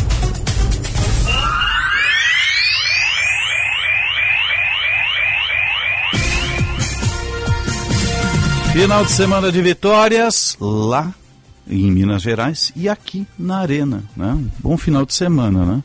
Um final de semana da gangorra em alta. Em alta. Gangorra equilibrada. Equilibrou. Ficou equilibrou. os dois ali no meio, né? O Grêmio venceu muito bem, né? Depois Ah, passou de um o carro, né? sustinho ali, acabou Passou o carro. patrolando o, o, o time do Curitiba. Acabou o gás cedo do time. Do... E botou o Curitiba, afundou mais a crise do Curitiba ainda, que chega a 18 partidas sem vencer. Agora a dupla enfrentou Tá só lugar, a ponta acho, de baixo, né? A ponta de Nessas baixo. duas últimas A rodadas. ponta de baixo. E o Inter fez o que mais importava, o resultado fora de casa. O desempenho é aquilo que a gente já está meio acostumado a ver. Agora inverteu, né? Joga É. mal o primeiro tempo e melhora no segundo. Mas ele fez Mas lá. trouxe os três pontos, que é, É. muito importante. Lá fez o que ninguém acreditava no segundo tempo, né? Porque ninguém podia imaginar que o Inter fosse virar aquele jogo, Fazer porque uma tava viração. ruim, né? Tava, tava, Tava difícil, ruim. tava complicado. Tava ruim, tava complicado. E o, o tá embolado o negócio. E né? muito menos com gol de letra do Jean Dias, né? Quem diria, né? Quem diria? Eu gosto Já do virou? Jean Dias, viu? Eu gosto, ele é voluntarioso, É assim. voluntarioso, é um- é um, Voluntarioso, né? jogador mas muito dedicado em campo e, e- e chama para si a responsabilidade eh, nas horas de tomar alguma decisão. E ontem foi feliz demais, né? Ao fazer um gol de letra. E virou meme, o meme tá na internet, a letra dele, né? Maravilha. Nossa, fizeram. Meme não, é emoji. Virou um É. emoji, né? E eles transformaram isso, já está circulando nas redes todas aí. E a gente dá uma olhada para a tabela de classificação. O Botafogo está lá na frente com 30 pontos, liderando desde o começo. Depois vem o Grêmio com 23 e até o sexto colocado, que é o Inter, está com 20 pontos. Então, o vice, que é o Grêmio, e o sexto colocado, o último do GC, que é o Inter, do G6, que é o Inter, 20 pontos. A diferença é muito pequena, né, Osíris? Está um embolado ali de 23, 22, 21 e 20 pontos. Esse grupo aí está, essa parte de cima, onde o Inter entrou nesse fim de semana, eh, realmente está tá bastante disputado e promete fortes emoções nas próximas rodadas. 10 e 8, 19 graus. Vamos, meninos, atualizando agora, porque tem desafio no meio da semana e hoje tem a apresentação do Ener Valência, isto mesmo. Vamos com o Lucas Dias e o Diogo Rossi. O Internacional que venceu aqui em Belo Horizonte a equipe do América Mineiro de virada, 2 a 1 gols de Jean Dias e Alexandre Alemão. Se colocou com pontuação de G6 e a dois pontos também do G4 da competição. Agora o Colorado vira a chave e passa a pensar no Independiente Medellín, a grande decisão da Copa Libertadores nesta quarta-feira no estádio Beira-Rio em Porto Alegre. A delegação colorada chega no início da tarde desta segunda-feira e já treina no CT Parque Gigante. Conta principalmente com os retornos de Maurício recuperado de luxação no ombro direito, Arangues e Depena que se recuperam de lesões musculares na coxa direita e do volante Gabriel, que já estava liberado pelo departamento médico, não atua desde o dia 1 de outubro para a partida contra os colombianos. Nico Hernandes, que está suspenso pela Comebol, não estará à disposição. Mano Menezes contará com o retorno da zaga titular de Mercado e Vitão. E tem uma dúvida lá na frente entre Pedro Henrique e Wanderson para essa partida. Com as informações do Inter, falou o repórter Lucas Dias. Na vice-liderança do Campeonato Brasileiro, o Grêmio pensa agora no Bahia, pelo Campeonato Nacional no próximo sábado. Uma semana cheia para trabalhar, mas com problemas para resolver, especialmente fora de campo. Depois da vitória contra o Curitiba, o técnico Renato Portaluppi confirmou que existem problemas, além das dores no joelho de Luiz Soares, para serem desvendados, especialmente para serem ditos para o torcedor. O técnico não quis abrir detalhes. Disse que a direção do Grêmio é quem tem que conversar com a imprensa e especialmente com a torcida. O fato é que existe algo além do problema físico que o jogador está sentindo neste exato momento. O técnico tricolor ainda disse que espera o retorno de Ferreira ao longo da semana. Amanhã, o Grêmio faz um jogo treino contra o Lajadense, que pode ajudar na retomada do atacante. Informações do Grêmio com o repórter Diogo Rossi. Dupla Grenal. Informação, repórter KTO.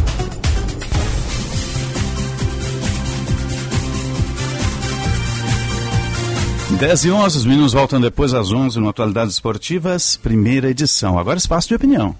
O comentário de Daniel Oliveira. Bom dia, Daniel Oliveira. Bom dia, bom dia, Osíris. Bom dia, Sérgio. Tudo bom bem dia. com vocês? Tudo, tudo bem. Pois é, final de semana teve de tudo um pouco, né? É verdade. Teve gol até gol de letra que virou emoji, né?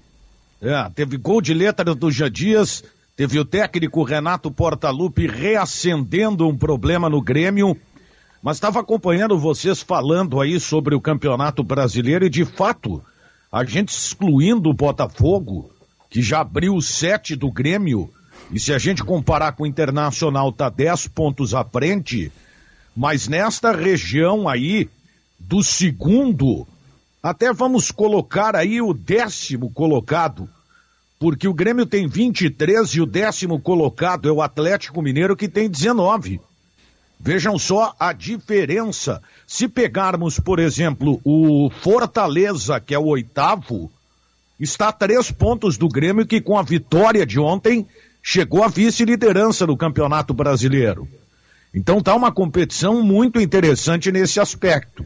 Talvez a gente critique o nível técnico em algumas partidas, mas não dá para esconder que o Campeonato Brasileiro está emocionante, né? É verdade, é verdade. Agora, o, o Botafogo vai ter fôlego para a reta final?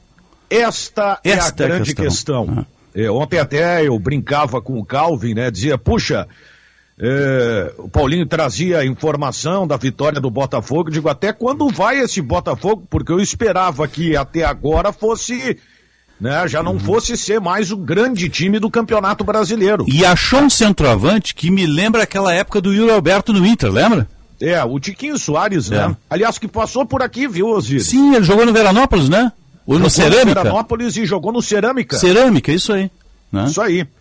Mas tu vê como é que é, né? O jogador não deu certo aqui, acabou rodando. Não, ele saiu de graça, né? A biografia dele, ele rodou em vários clubes. Ele saiu de graça, tá... a dupla Granal não quis, né? É, e tá sendo o grande nome do campeonato brasileiro, né? Grande responsável aí por colocar o Botafogo nessa condição. Uhum. Eu estava ouvindo vocês falarem a respeito do Inter, e o Internacional antes vivia o dilema que era desempenho que automaticamente não trazia o resultado. Bom, meio caminho andado, né? O Inter hoje tem o resultado.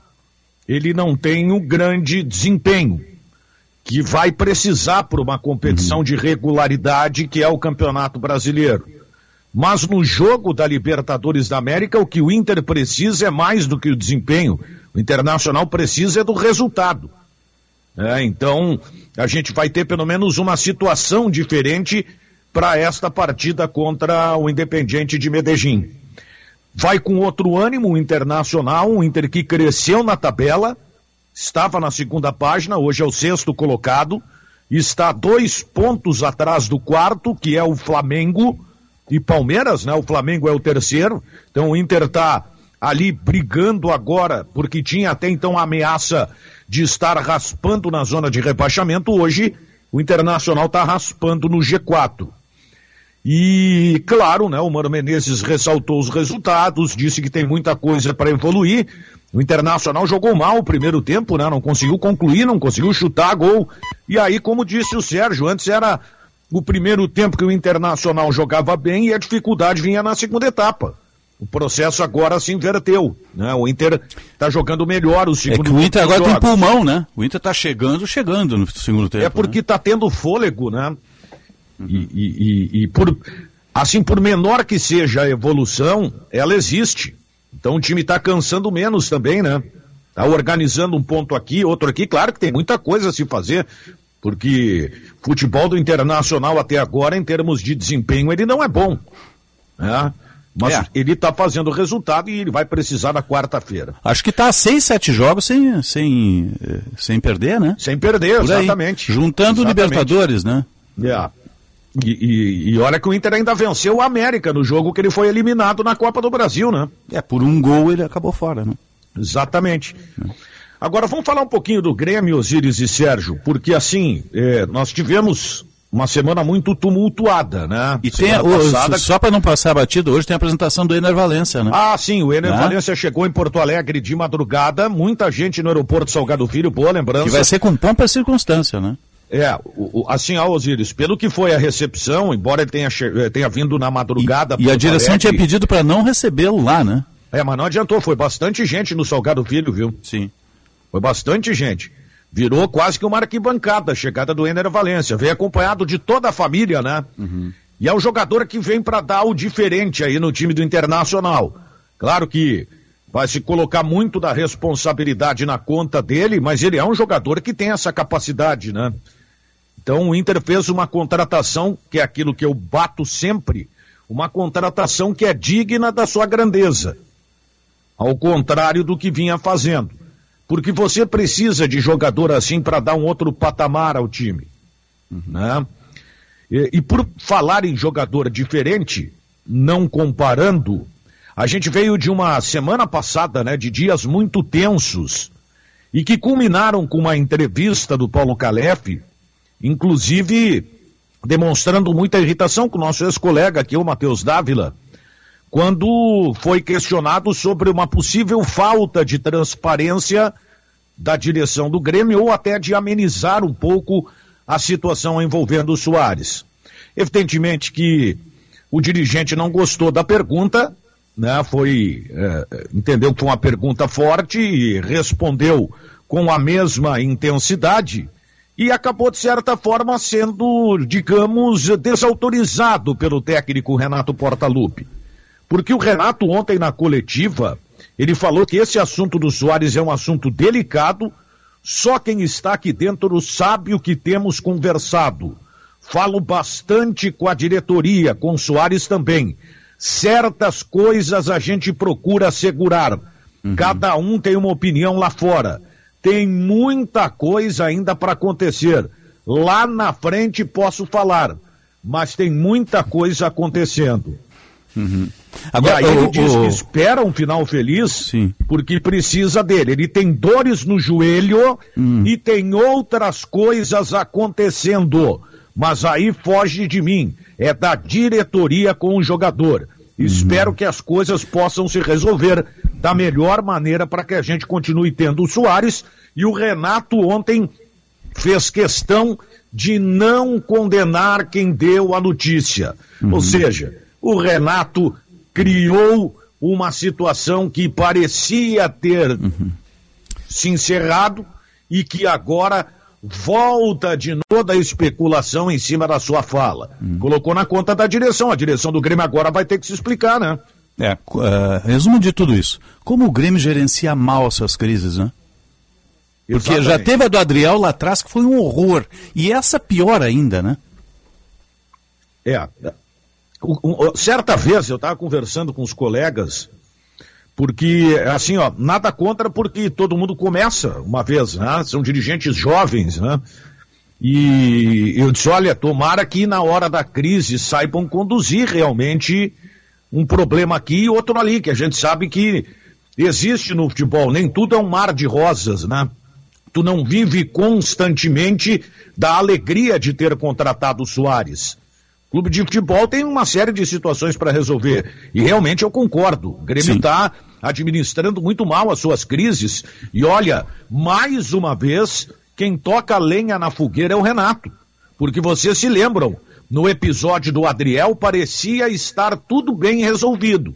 Quando o Renato tocou no assunto empresários na entrevista.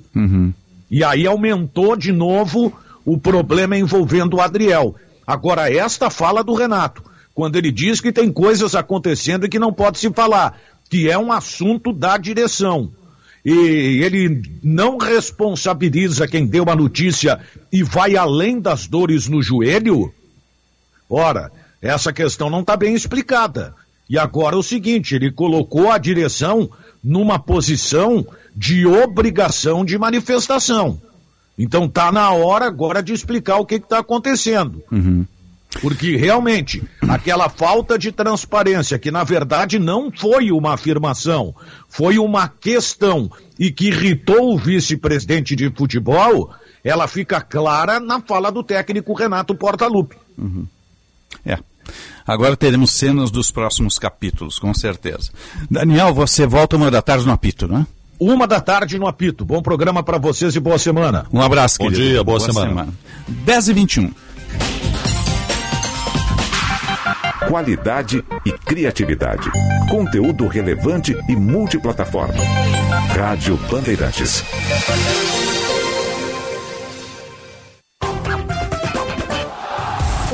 Novo conceito, um carinho. É o Repórter KTO. Todas as informações da dupla Grenal on demand. Na Rádio Bandeirantes e em todas as plataformas digitais. E no mano a mano com a torcida. Repórter KTO. Viva a emoção do futebol com a Rádio Bandeirantes. Bandeirantes, Bandeirantes. Em 45 anos de existência, a Adurg Sindical participa ativamente das lutas sociais, em especial da defesa da educação pública, dos direitos dos professores e demais trabalhadores da educação. A construção política do sindicalismo do amanhã é indispensável para a reafirmação da grandeza e da soberania nacional, num país que garanta a inclusão social. A formulação de soluções é papel da categoria docente e, por conseguinte, da Adurgues. A Durgues Sindical, há 45 anos lutando pela educação e a democracia no Brasil. Há 10 anos, a lei do ato médico nasceu da mobilização da classe médica e estabeleceu as competências exclusivas da profissão. Ela delimita quais procedimentos e atividades só podem ser feitas por médicos, oferecendo segurança ao atendimento da população. A lei do ato médico defende a saúde, garante prerrogativas profissionais e permite combater o exercício ilegal da medicina. Cremers, orgulho de ser médico. Rádio Bandeirantes. Fechada com você. Fechada com a verdade. OABRS alerta. Ao receber pedidos de pagamentos relacionados a processos judiciais ou administrativos pelas redes sociais ou WhatsApp, fique atento. Nesses casos, não faça nenhum depósito, PIX ou transferência antes de conversar pessoalmente com seu advogado ou advogada. Cuidado com os golpes e fraudes de criminosos que se passam por advogados e advogadas. Um alerta da OAB-RS à sociedade. Na Unimed Porto Alegre, o cuidado com a sua vida é completo. Em parceria com a Unimed Seguros, a rede oferece uma série de serviços para cuidar de você em todos os momentos. Tem seguro de vida, residencial, responsabilidade civil, acidentes pessoais, seguro renda e até plano de previdência privada. Contrate agora. É fácil, rápido e 100% online. Aqui tem gente, aqui tem vida, aqui tem Unimed. Quem vive Porto Alegre cuida de Porto Alegre e da saúde de sua gente. A Prefeitura ampliou o número de leitos da UTI pediátrica do HPS, duplicou o número de unidades de saúde abertas até às 22 horas e criou o Centro de Referência do Transtorno Autista, o primeiro com atendimento SUS na capital. Cuidar da saúde da nossa gente é melhorar a qualidade do atendimento. A gente vive, a gente cuida. Prefeitura de Porto Alegre. Mais cidade, mais vida. Força Total Esponqueado Chevrolet. Seu carro novo com imposto reduzido é aqui. Onix Turbo com desconto de 8 mil reais. Isso mesmo, desconto de 8 mil reais e a pronta entrega. Tracker Turbo Automático 2024 a partir de 125.900. Entregamos seu carro novo em 24 horas. Esponqueado Chevrolet, a revenda que não perde negócio. Cinto de segurança salva vidas. Rádio Bandeirantes. A educação transforma pessoas que, por sua vez, transformam a realidade. O Instituto SESI de Formação de Professores está de portas abertas para todos aqueles que acreditam no aprender com mais inovação, conexão e significado para as pessoas. Gestão e formação educacional, pesquisa, análise de dados, metodologias ativas e você, juntos no mesmo espaço, prontos para transformar o futuro. Instituto SESI de Formação de Professores. Acesse instituto.sesirs.org.br. Com a chegada dos dias frios, é ainda mais urgente apoiar quem não tem alimentos e roupas para se aquecer. Por isso, no Sarau do Solar, em homenagem ao aniversário dos 50 anos do Teatro São Pedro, a Assembleia Legislativa vai receber alimentos, roupas e cobertores. É o dia D contra a fome e contra o frio. Dia 28 de junho, às 19 horas. Participe do dia D contra a fome e contra o frio. Uma campanha da Assembleia Legislativa. Se importa para você, pra você, pra você, estamos presentes. Bandeirantes. Jornal Gente. 10 horas, 26 minutos. Céu claro na capital dos gaúchos, temperatura em elevação, 19 graus e 6 décimos. Estamos no ar em FM 94,9, aplicativo Band Rádios, live no YouTube, canal Band RS e esta é a Rádio Bandeirantes de Porto Alegre. Jornal Gente, informação, análise, projeção dos fatos. Vamos à linha internacional. Rádio França Internacional. Unindo as redações da Band em Porto Alegre com a Rádio França Internacional em Paris, Ana Carolina Pelis, bom dia. Bom dia. O presidente russo Vladimir Putin fez nesta segunda-feira sua primeira aparição desde o fim da revolta dos paramilitares do grupo Wagner no fim de semana. Em um vídeo divulgado pelo Kremlin em um fórum da indústria e da juventude, o presidente aparece sentado em sua mesa de trabalho, mas não é possível saber quando as imagens foram filmadas. Em suas declarações, Putin não menciona o motim, mas cita desafios que a indústria enfrenta devido às sanções ocidentais. E o ministro da Defesa russo, Sergei Shoigu, também fez uma primeira aparição pública após a ação do grupo Wagner em Moscou, afastando de momento a possibilidade de uma demissão. Segundo imagens fornecidas pelo Ministério da Defesa e transmitidas pelo canal de televisão Rússia 24, Shoigu visitou um posto de comando do exército russo em território ucraniano. O ministro foi um dos alvos da ação do grupo Wagner. Ele é acusado pelo líder dos paramilitares, Yevgeny Prigozhin, de sacrificar milhares de soldados russos na Ucrânia. De acordo com agências de notícias russas, citando fontes da Procuradoria-Geral da Rússia, o líder do grupo Wagner ainda estaria sob investigação pela rebelião fracassada, apesar do anúncio do Kremlin no sábado à noite de que havia retirado as acusações contra Prigozhin e que o oligarca poderia se exilar em Belarus sem ser processado. Como símbolo de volta à normalidade, a Prefeitura de Moscou anunciou no Telegram que o regime de operação antiterrorista estabelecido no sábado na capital e sua região após a revolta abortada do grupo paramilitar foi levantado na segunda-feira. Ana Carolina Pelis, da Rádio França Internacional em Paris, para a Band. Obrigado, Ana Carolina. 10 e 28 vamos seguir analisando. Uh, em linha conosco já, o professor, cientista político, professor de Relações Internacionais da SPM São Paulo, senhor Leonardo Trevisan. Um bom dia, obrigado pela atenção aqui à Band. Bom dia, bom dia a todos que nos escutam, meu pai. Bom, como é que dá para analisar? Porque é, é, quase que uma tentativa de golpe inédita, né? Por um grupo mercenário que quase chegou a Moscou. Tomou duas cidades e depois quase chegou a Moscou, sendo que a gente sabe que esses grupos trabalham mediante pesadas quantias de dinheiro, né? Eu acho que você disse tudo, Osíris. É o, a, a, questão central aí aparece, inclusive, no, no, nas frases iniciais, nas reações iniciais do presidente Putin. Né? A questão aí eram interesses pessoais, para usar a palavra que o, que o presidente Putin usou. Né? Eram recursos. Afinal de contas, é, qual é a parte que ficou para os mercenários? Mercenários são mercenários, né? uma palavra diz. Né? Então vamos lá, né? quando o Putin reagiu logo de manhã no sábado, ele falou em punhalada nas costas, a expressão era forte, mas era justa, né? porque ele protegeu muito a esse grupo Wagner, especialmente a Yevgeny Prigozhin. Yevgeny Prigozhin era uma espécie de cozinheiro especial do Kremlin. Esse cozinheiro especial escondia a sua verdadeira função. Ele era o fornecedor de alimentos para o palácio e para praticamente toda a grande Moscou. Merenda escolar era um negócio realmente muito bom. Né?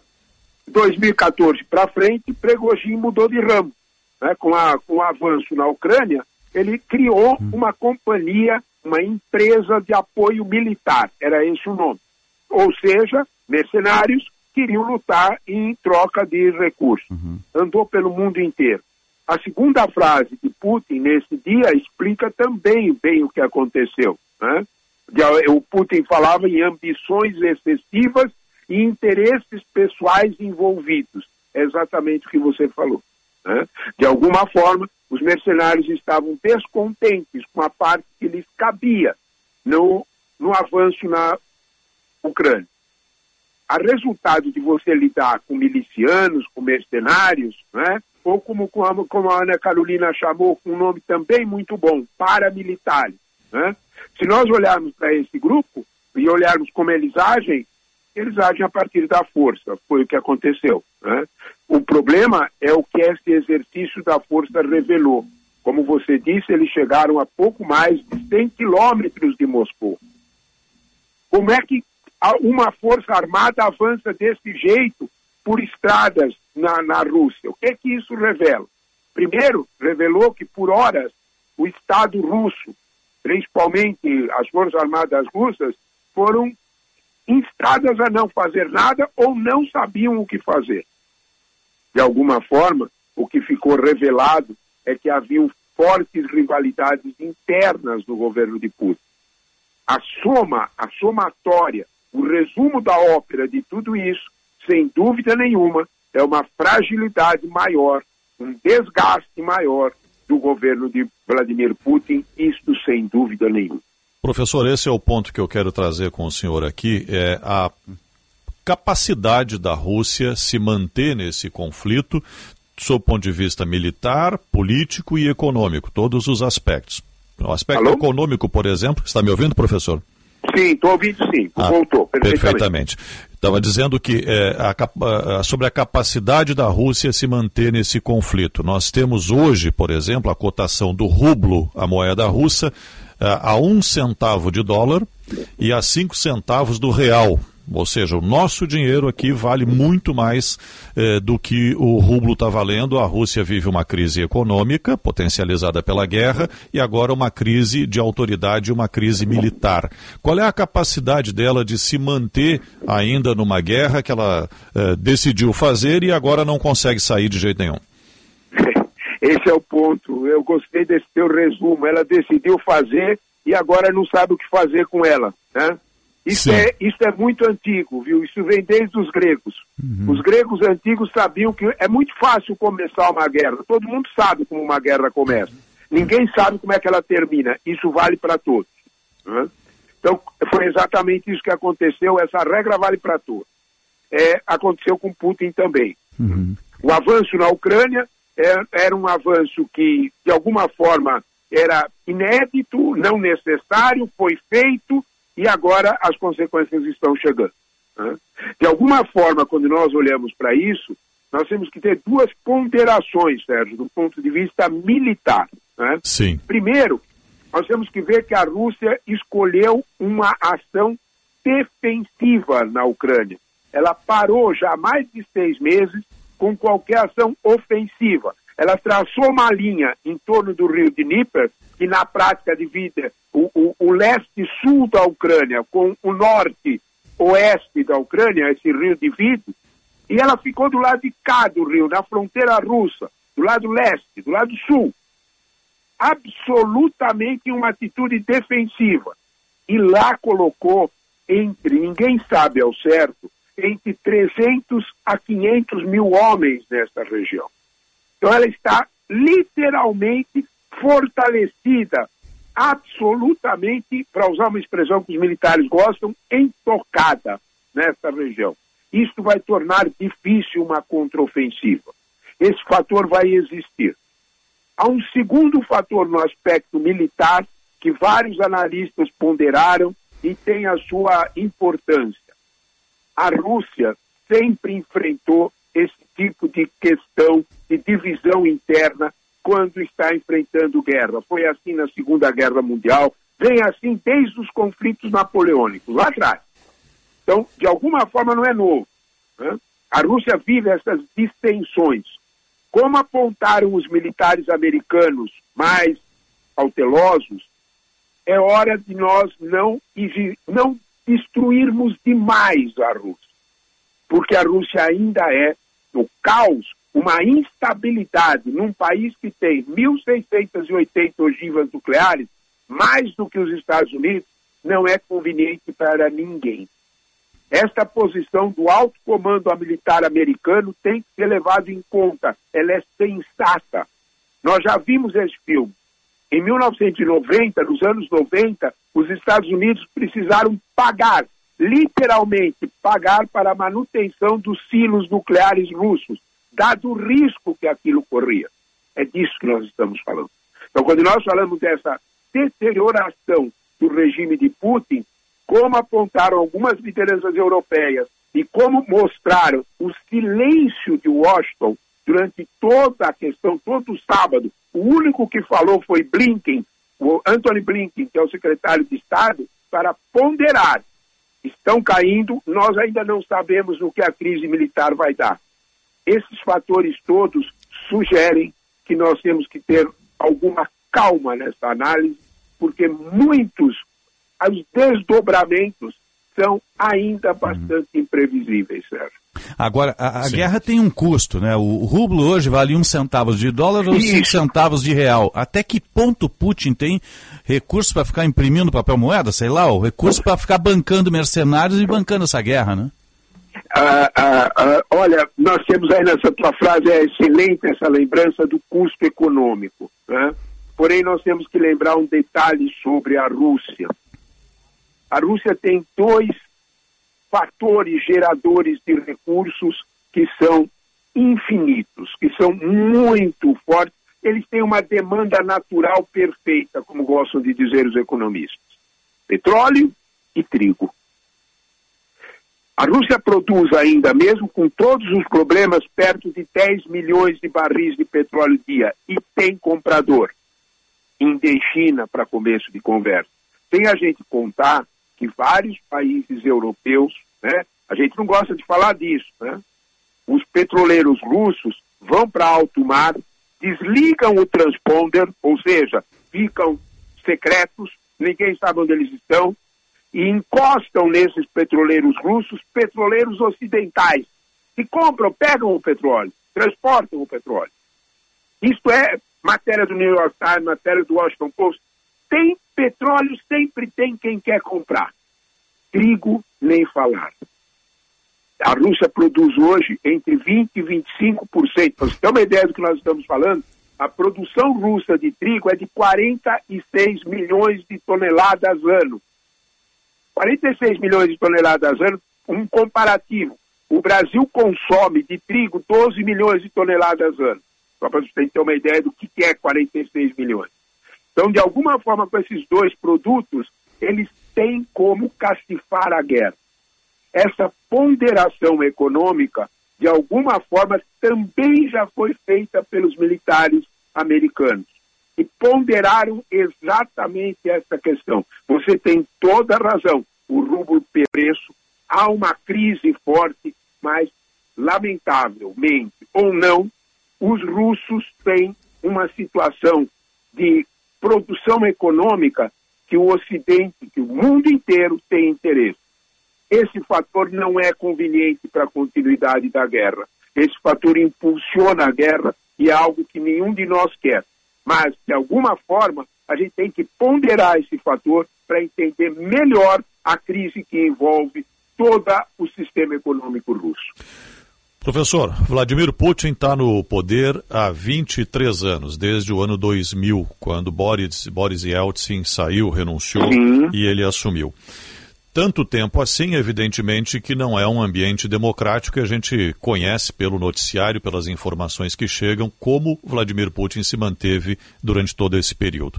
Agora, nesse momento em que demonstra certa fragilidade, está num ambiente mais fácil, entre aspas, uma derrubada do governo Putin?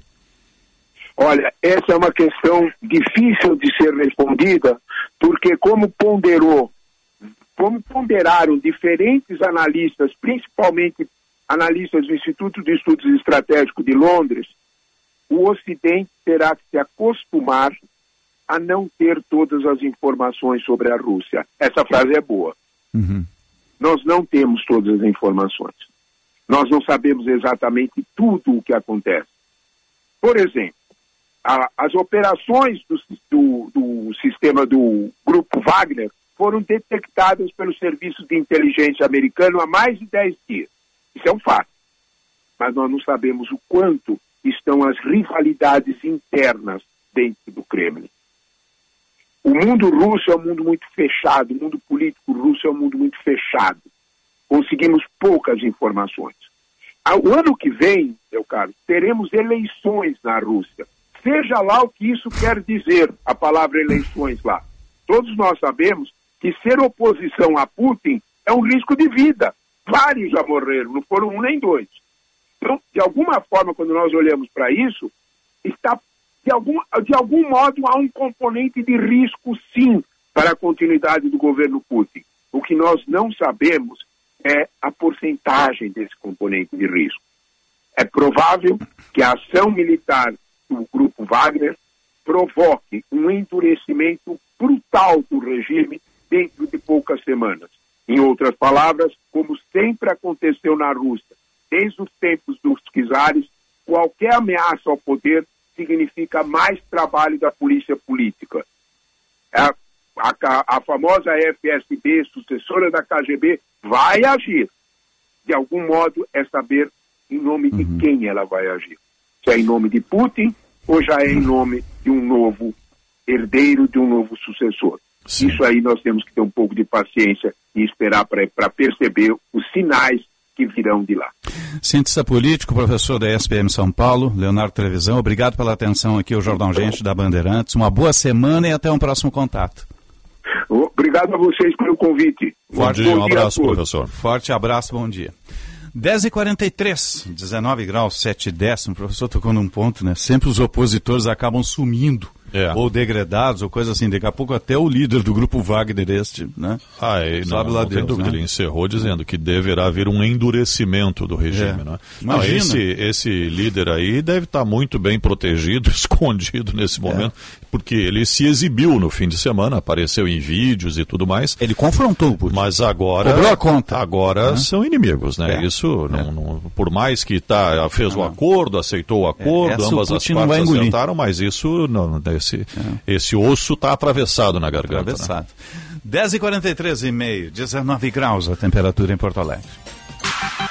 Informação e entretenimento. Prestação de serviço sempre presente. Rádio Bandeirantes. Eu estou aqui para um convite a você. Um convite para se juntar a nós nessa busca permanente, incessante, nesta viagem fascinante em busca da verdade, que é exatamente o trabalho que se dedicam os jornalistas do grupo Bandeirantes de Comunicação. Mas é preciso que todos estejamos juntos, jornalistas e público, na valorização da verdade. Rogério Mendelski, apresentador da Rádio Bandeirantes. E é por essa razão que estamos todos engajados na luta contra a fake news. É importante e imprescindível o envolvimento das pessoas, de todos nós, jornalistas ou não, em busca da verdade. Duvide, cheque, não espalhe fake news. Grupo Bandeirantes, respeito pelos fatos, respeito por você há 86 anos.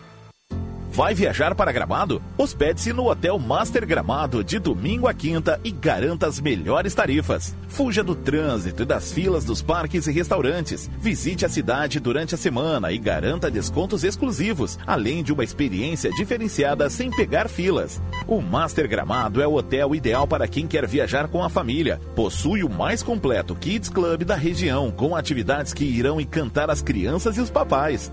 Garanta sua reserva agora mesmo. Acesse www.masterhotels.com.br.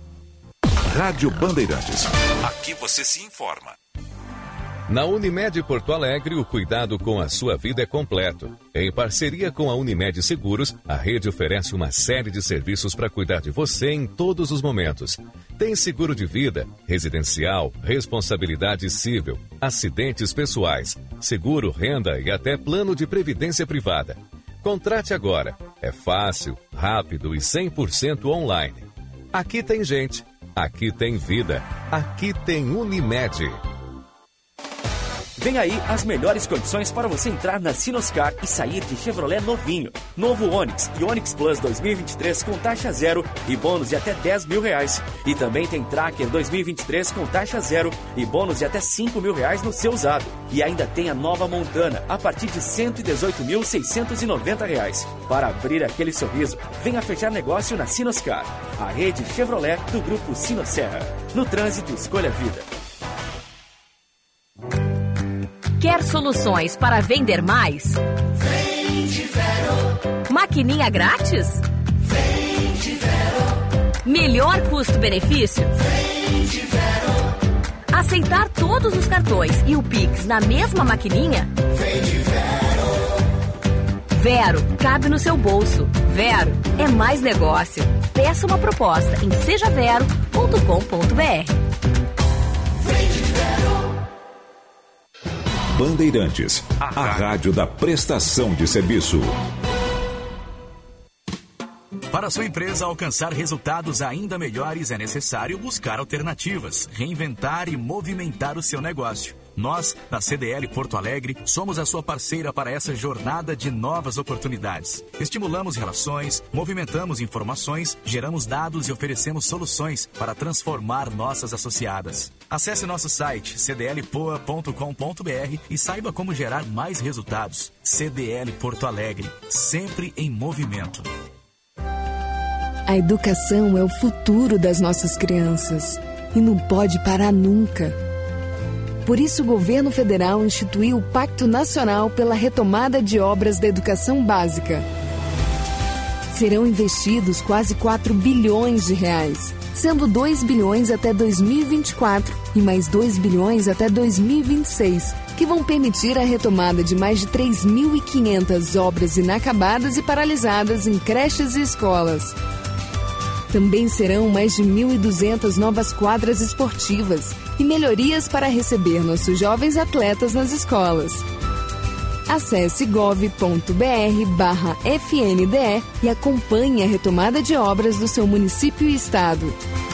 Juntos vamos reconstruir uma educação vencedora. Ministério da Educação, Brasil, União e Reconstrução, Governo Federal. Se importa para você, pra você, você, estamos presentes. Gente.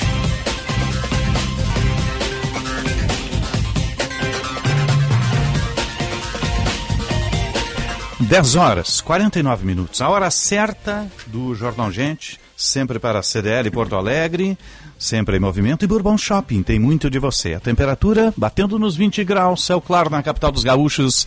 Para a rede de saúde Divina Providência, excelência e soluções completas em saúde e bem-estar. E que Stonic, o primeiro híbrido leve a chegar ao país. Disponível pronta entrega lá na Sun Motors, não precisa de tomada. É só conversar com o comandante Jefferson Fierce. Não. 10h49. Serviço Bandeirantes. Trânsito. Josh Pittencourt.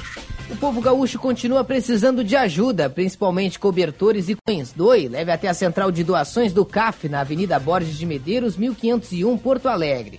Um carro teve pane mecânica na Castelo Branco logo depois da estação São Pedro, afetando o trânsito na chegada a Porto Alegre, ainda com retenção pela Freeway a partir da nova ponte do Guaíba em direção à rodoviária. Pelo menos não há previsão de içamentos. Na 386 tem obras no quilômetro 440, passando a rodovia do Parque, uma faixa bloqueada no sentido interior e cerca de 2 quilômetros de retenção. O povo gaúcho continua precisando de ajuda, principalmente cobertores e colchões. Doe, leve até a central de doações do CAF, na Avenida Borges de Medeiros, 1501, Porto Alegre. Osíris. 10h50, cuidar com excelência é cuidar de forma humanizada. Por isso, a Rede de Saúde Divina Providência presta assistência integral e preventiva para você e sua família. Saiba mais em divinaprovidência.org.br. Vamos fazer o destaque de economia, Segunda-feira é um bom dia para falar de emprego. né? De Isso, oferta isso. de emprego para quem É está sempre precisando boa de uma notícia, recolocação. Exatamente. Tem 6.536 vagas no sistema FGTAS Cine, nas agências do Cine no Rio Grande do Sul. 6.536 vagas, sendo 6.087 permanentes e 405 temporárias, 27 para menor aprendiz e 17 para estágio. E de todas essas vagas, ainda tem 449 que são exclusivas para pessoas com deficiência. As atividades são as mais diversas, é uma lista enorme, e a dica é: quem está procurando uma recolocação, procure uma agência do Cine para fazer o cadastramento, depois é feito todo o procedimento de encaminhamento para essas empresas que estão procurando para ah, andamento do processo, que é a entrevista, a seleção, para tentar uma recolocação no mercado. Todas as informações estão no site fgtas.rs.gov.br barra agências. Então, quem está precisando recolocar, de recolocação, especialmente trabalhadores de nível médio, de baixa escolaridade, 6.536 vagas atualmente no Rio Grande do Sul. E já que a gente está falando de economia, o Produto Interno Bruto do Rio Grande do Sul diminuiu em comparação ao final do ano passado. O Christian Petalaz tem os números e os fatos. O produto interno bruto do Rio Grande do Sul registrou queda de 0,7% no primeiro trimestre de 2023, na comparação com o quarto trimestre de 2022. A retração na economia gaúcha foi impactada pelas quedas na agropecuária e na indústria, enquanto os serviços apresentaram um leve crescimento no período. No país, o PIB registrou alta de 1,4% na mesma base de comparação.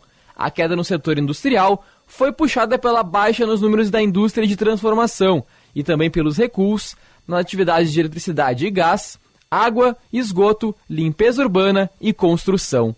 Os números da economia gaúcha no primeiro trimestre deste ano foram divulgados pelo Departamento de Economia e Estatística, vinculado à Secretaria de Planejamento, Governança e Gestão, e uma videoconferência com a participação do secretário adjunto da pasta, Bruno Silveira, que comentou sobre o assunto. a gente entende o lado é, o positivo, né? Se a gente olhar pelo lado positivo, a comparação com o primeiro tri de 2022, a gente já vê uma melhora, né? A gente sabe que teve uma melhora em relação ao primeiro tri do ano passado e que a, a gente vem trabalhando, o governador Eduardo Leite, junto com todas as equipes secretárias, de forma a melhorar a economia do Estado. A gente sabe que o impacto na agricultura causa essa volatilidade econômica, o que é natural, né? A gente teve quatro grandes estiagens aí nos últimos três anos, é, três grandes estiagens nos últimos quatro anos, melhor dizendo, né? Então a gente procura e sabe disso e sabe que ah, são ações estruturantes que tendem a melhorar. Em relação ao mesmo período no ano passado, o PIB do Rio Grande do Sul registrou crescimento de 1,7% no trimestre, enquanto o Brasil obteve alta de 4% na mesma base de comparação. Obrigado, Christian. 10h54, 19 graus, 8 décimos a temperatura. A gente vai ter uma cobertura especial hoje, né? Já a partir do tempo real, da metade do tempo real ali, na apresentação do Ener Valência, que seguramente é a, é, a, é a maior contratação da temporada do Internacional. Festão para ele. Vinha jogando, fez gols aí nos dois últimos jogos da, da sua seleção, a seleção equatoriana. Vinha jogando no seu time lá.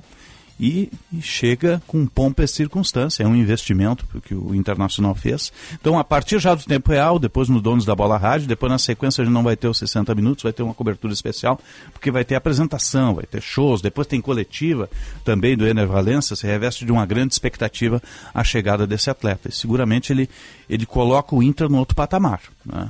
porque sempre que um jogador desse chega, eu lembro a chegada do Soares, colocou o Grêmio em um outro patamar. tá? Sem comparações, obviamente, não tem que comparar. Mas para o, o grupo do Inter, a chegada do Ener Valencia coloca esse grupo. E um, um grande jogador sempre contamina os outros, né? O bom futebol ajuda o time, né? Tem tudo isso. E exatamente, a expectativa é alta, né? A expectativa é alta. E ele correspondendo, a gente não fica. ah, dá- dá- acho que dá um novo ânimo para o time, né? E não fica também nessa dependência eh, do Alan Patrick, por exemplo, que É, hoje é o grande parceria, né? internacional, ter alguém com quem dividir a responsabilidade de levar o time para frente, né? Então a expectativa é muito grande. Eu já tô. Aliás, não vejo a hora que estreiem esses jogadores, Aliás, eu né? tenho um Valência, cutuco. Arangues, todos eles. Tem um cutuco que o Mano vai usar ele com o Luiz Adriano, sabe? Ele pro lado do Luiz Adriano e depois ou o PH ou o Wanderson ali no, no ataque. Vai, vai- compor dessa forma com o Alan Patrick no meio. Então, o é- Inter tem bons jogadores, Tem bons individualmente jogadores. tem bons jogadores. Claro que deverá perder alguém aí nessa janela de transferência que vai se abrir, até porque precisa botar dinheiro em caixa também, né? Olha, tem que aproveitar o momento do Jean Dias e do Alemão, né? Daqui a pouco, né? Sérgio, você volta? No Band Cidade às 10 para 7 na tela da Band. Até lá e um ótimo dia. Eu volto no Tempo Real às seis da tarde com a reportagem da Band em ação. Você fica com Luiz Henrique Benfica, tá chegando aí com a turma do esporte. Um bom dia e boa sorte.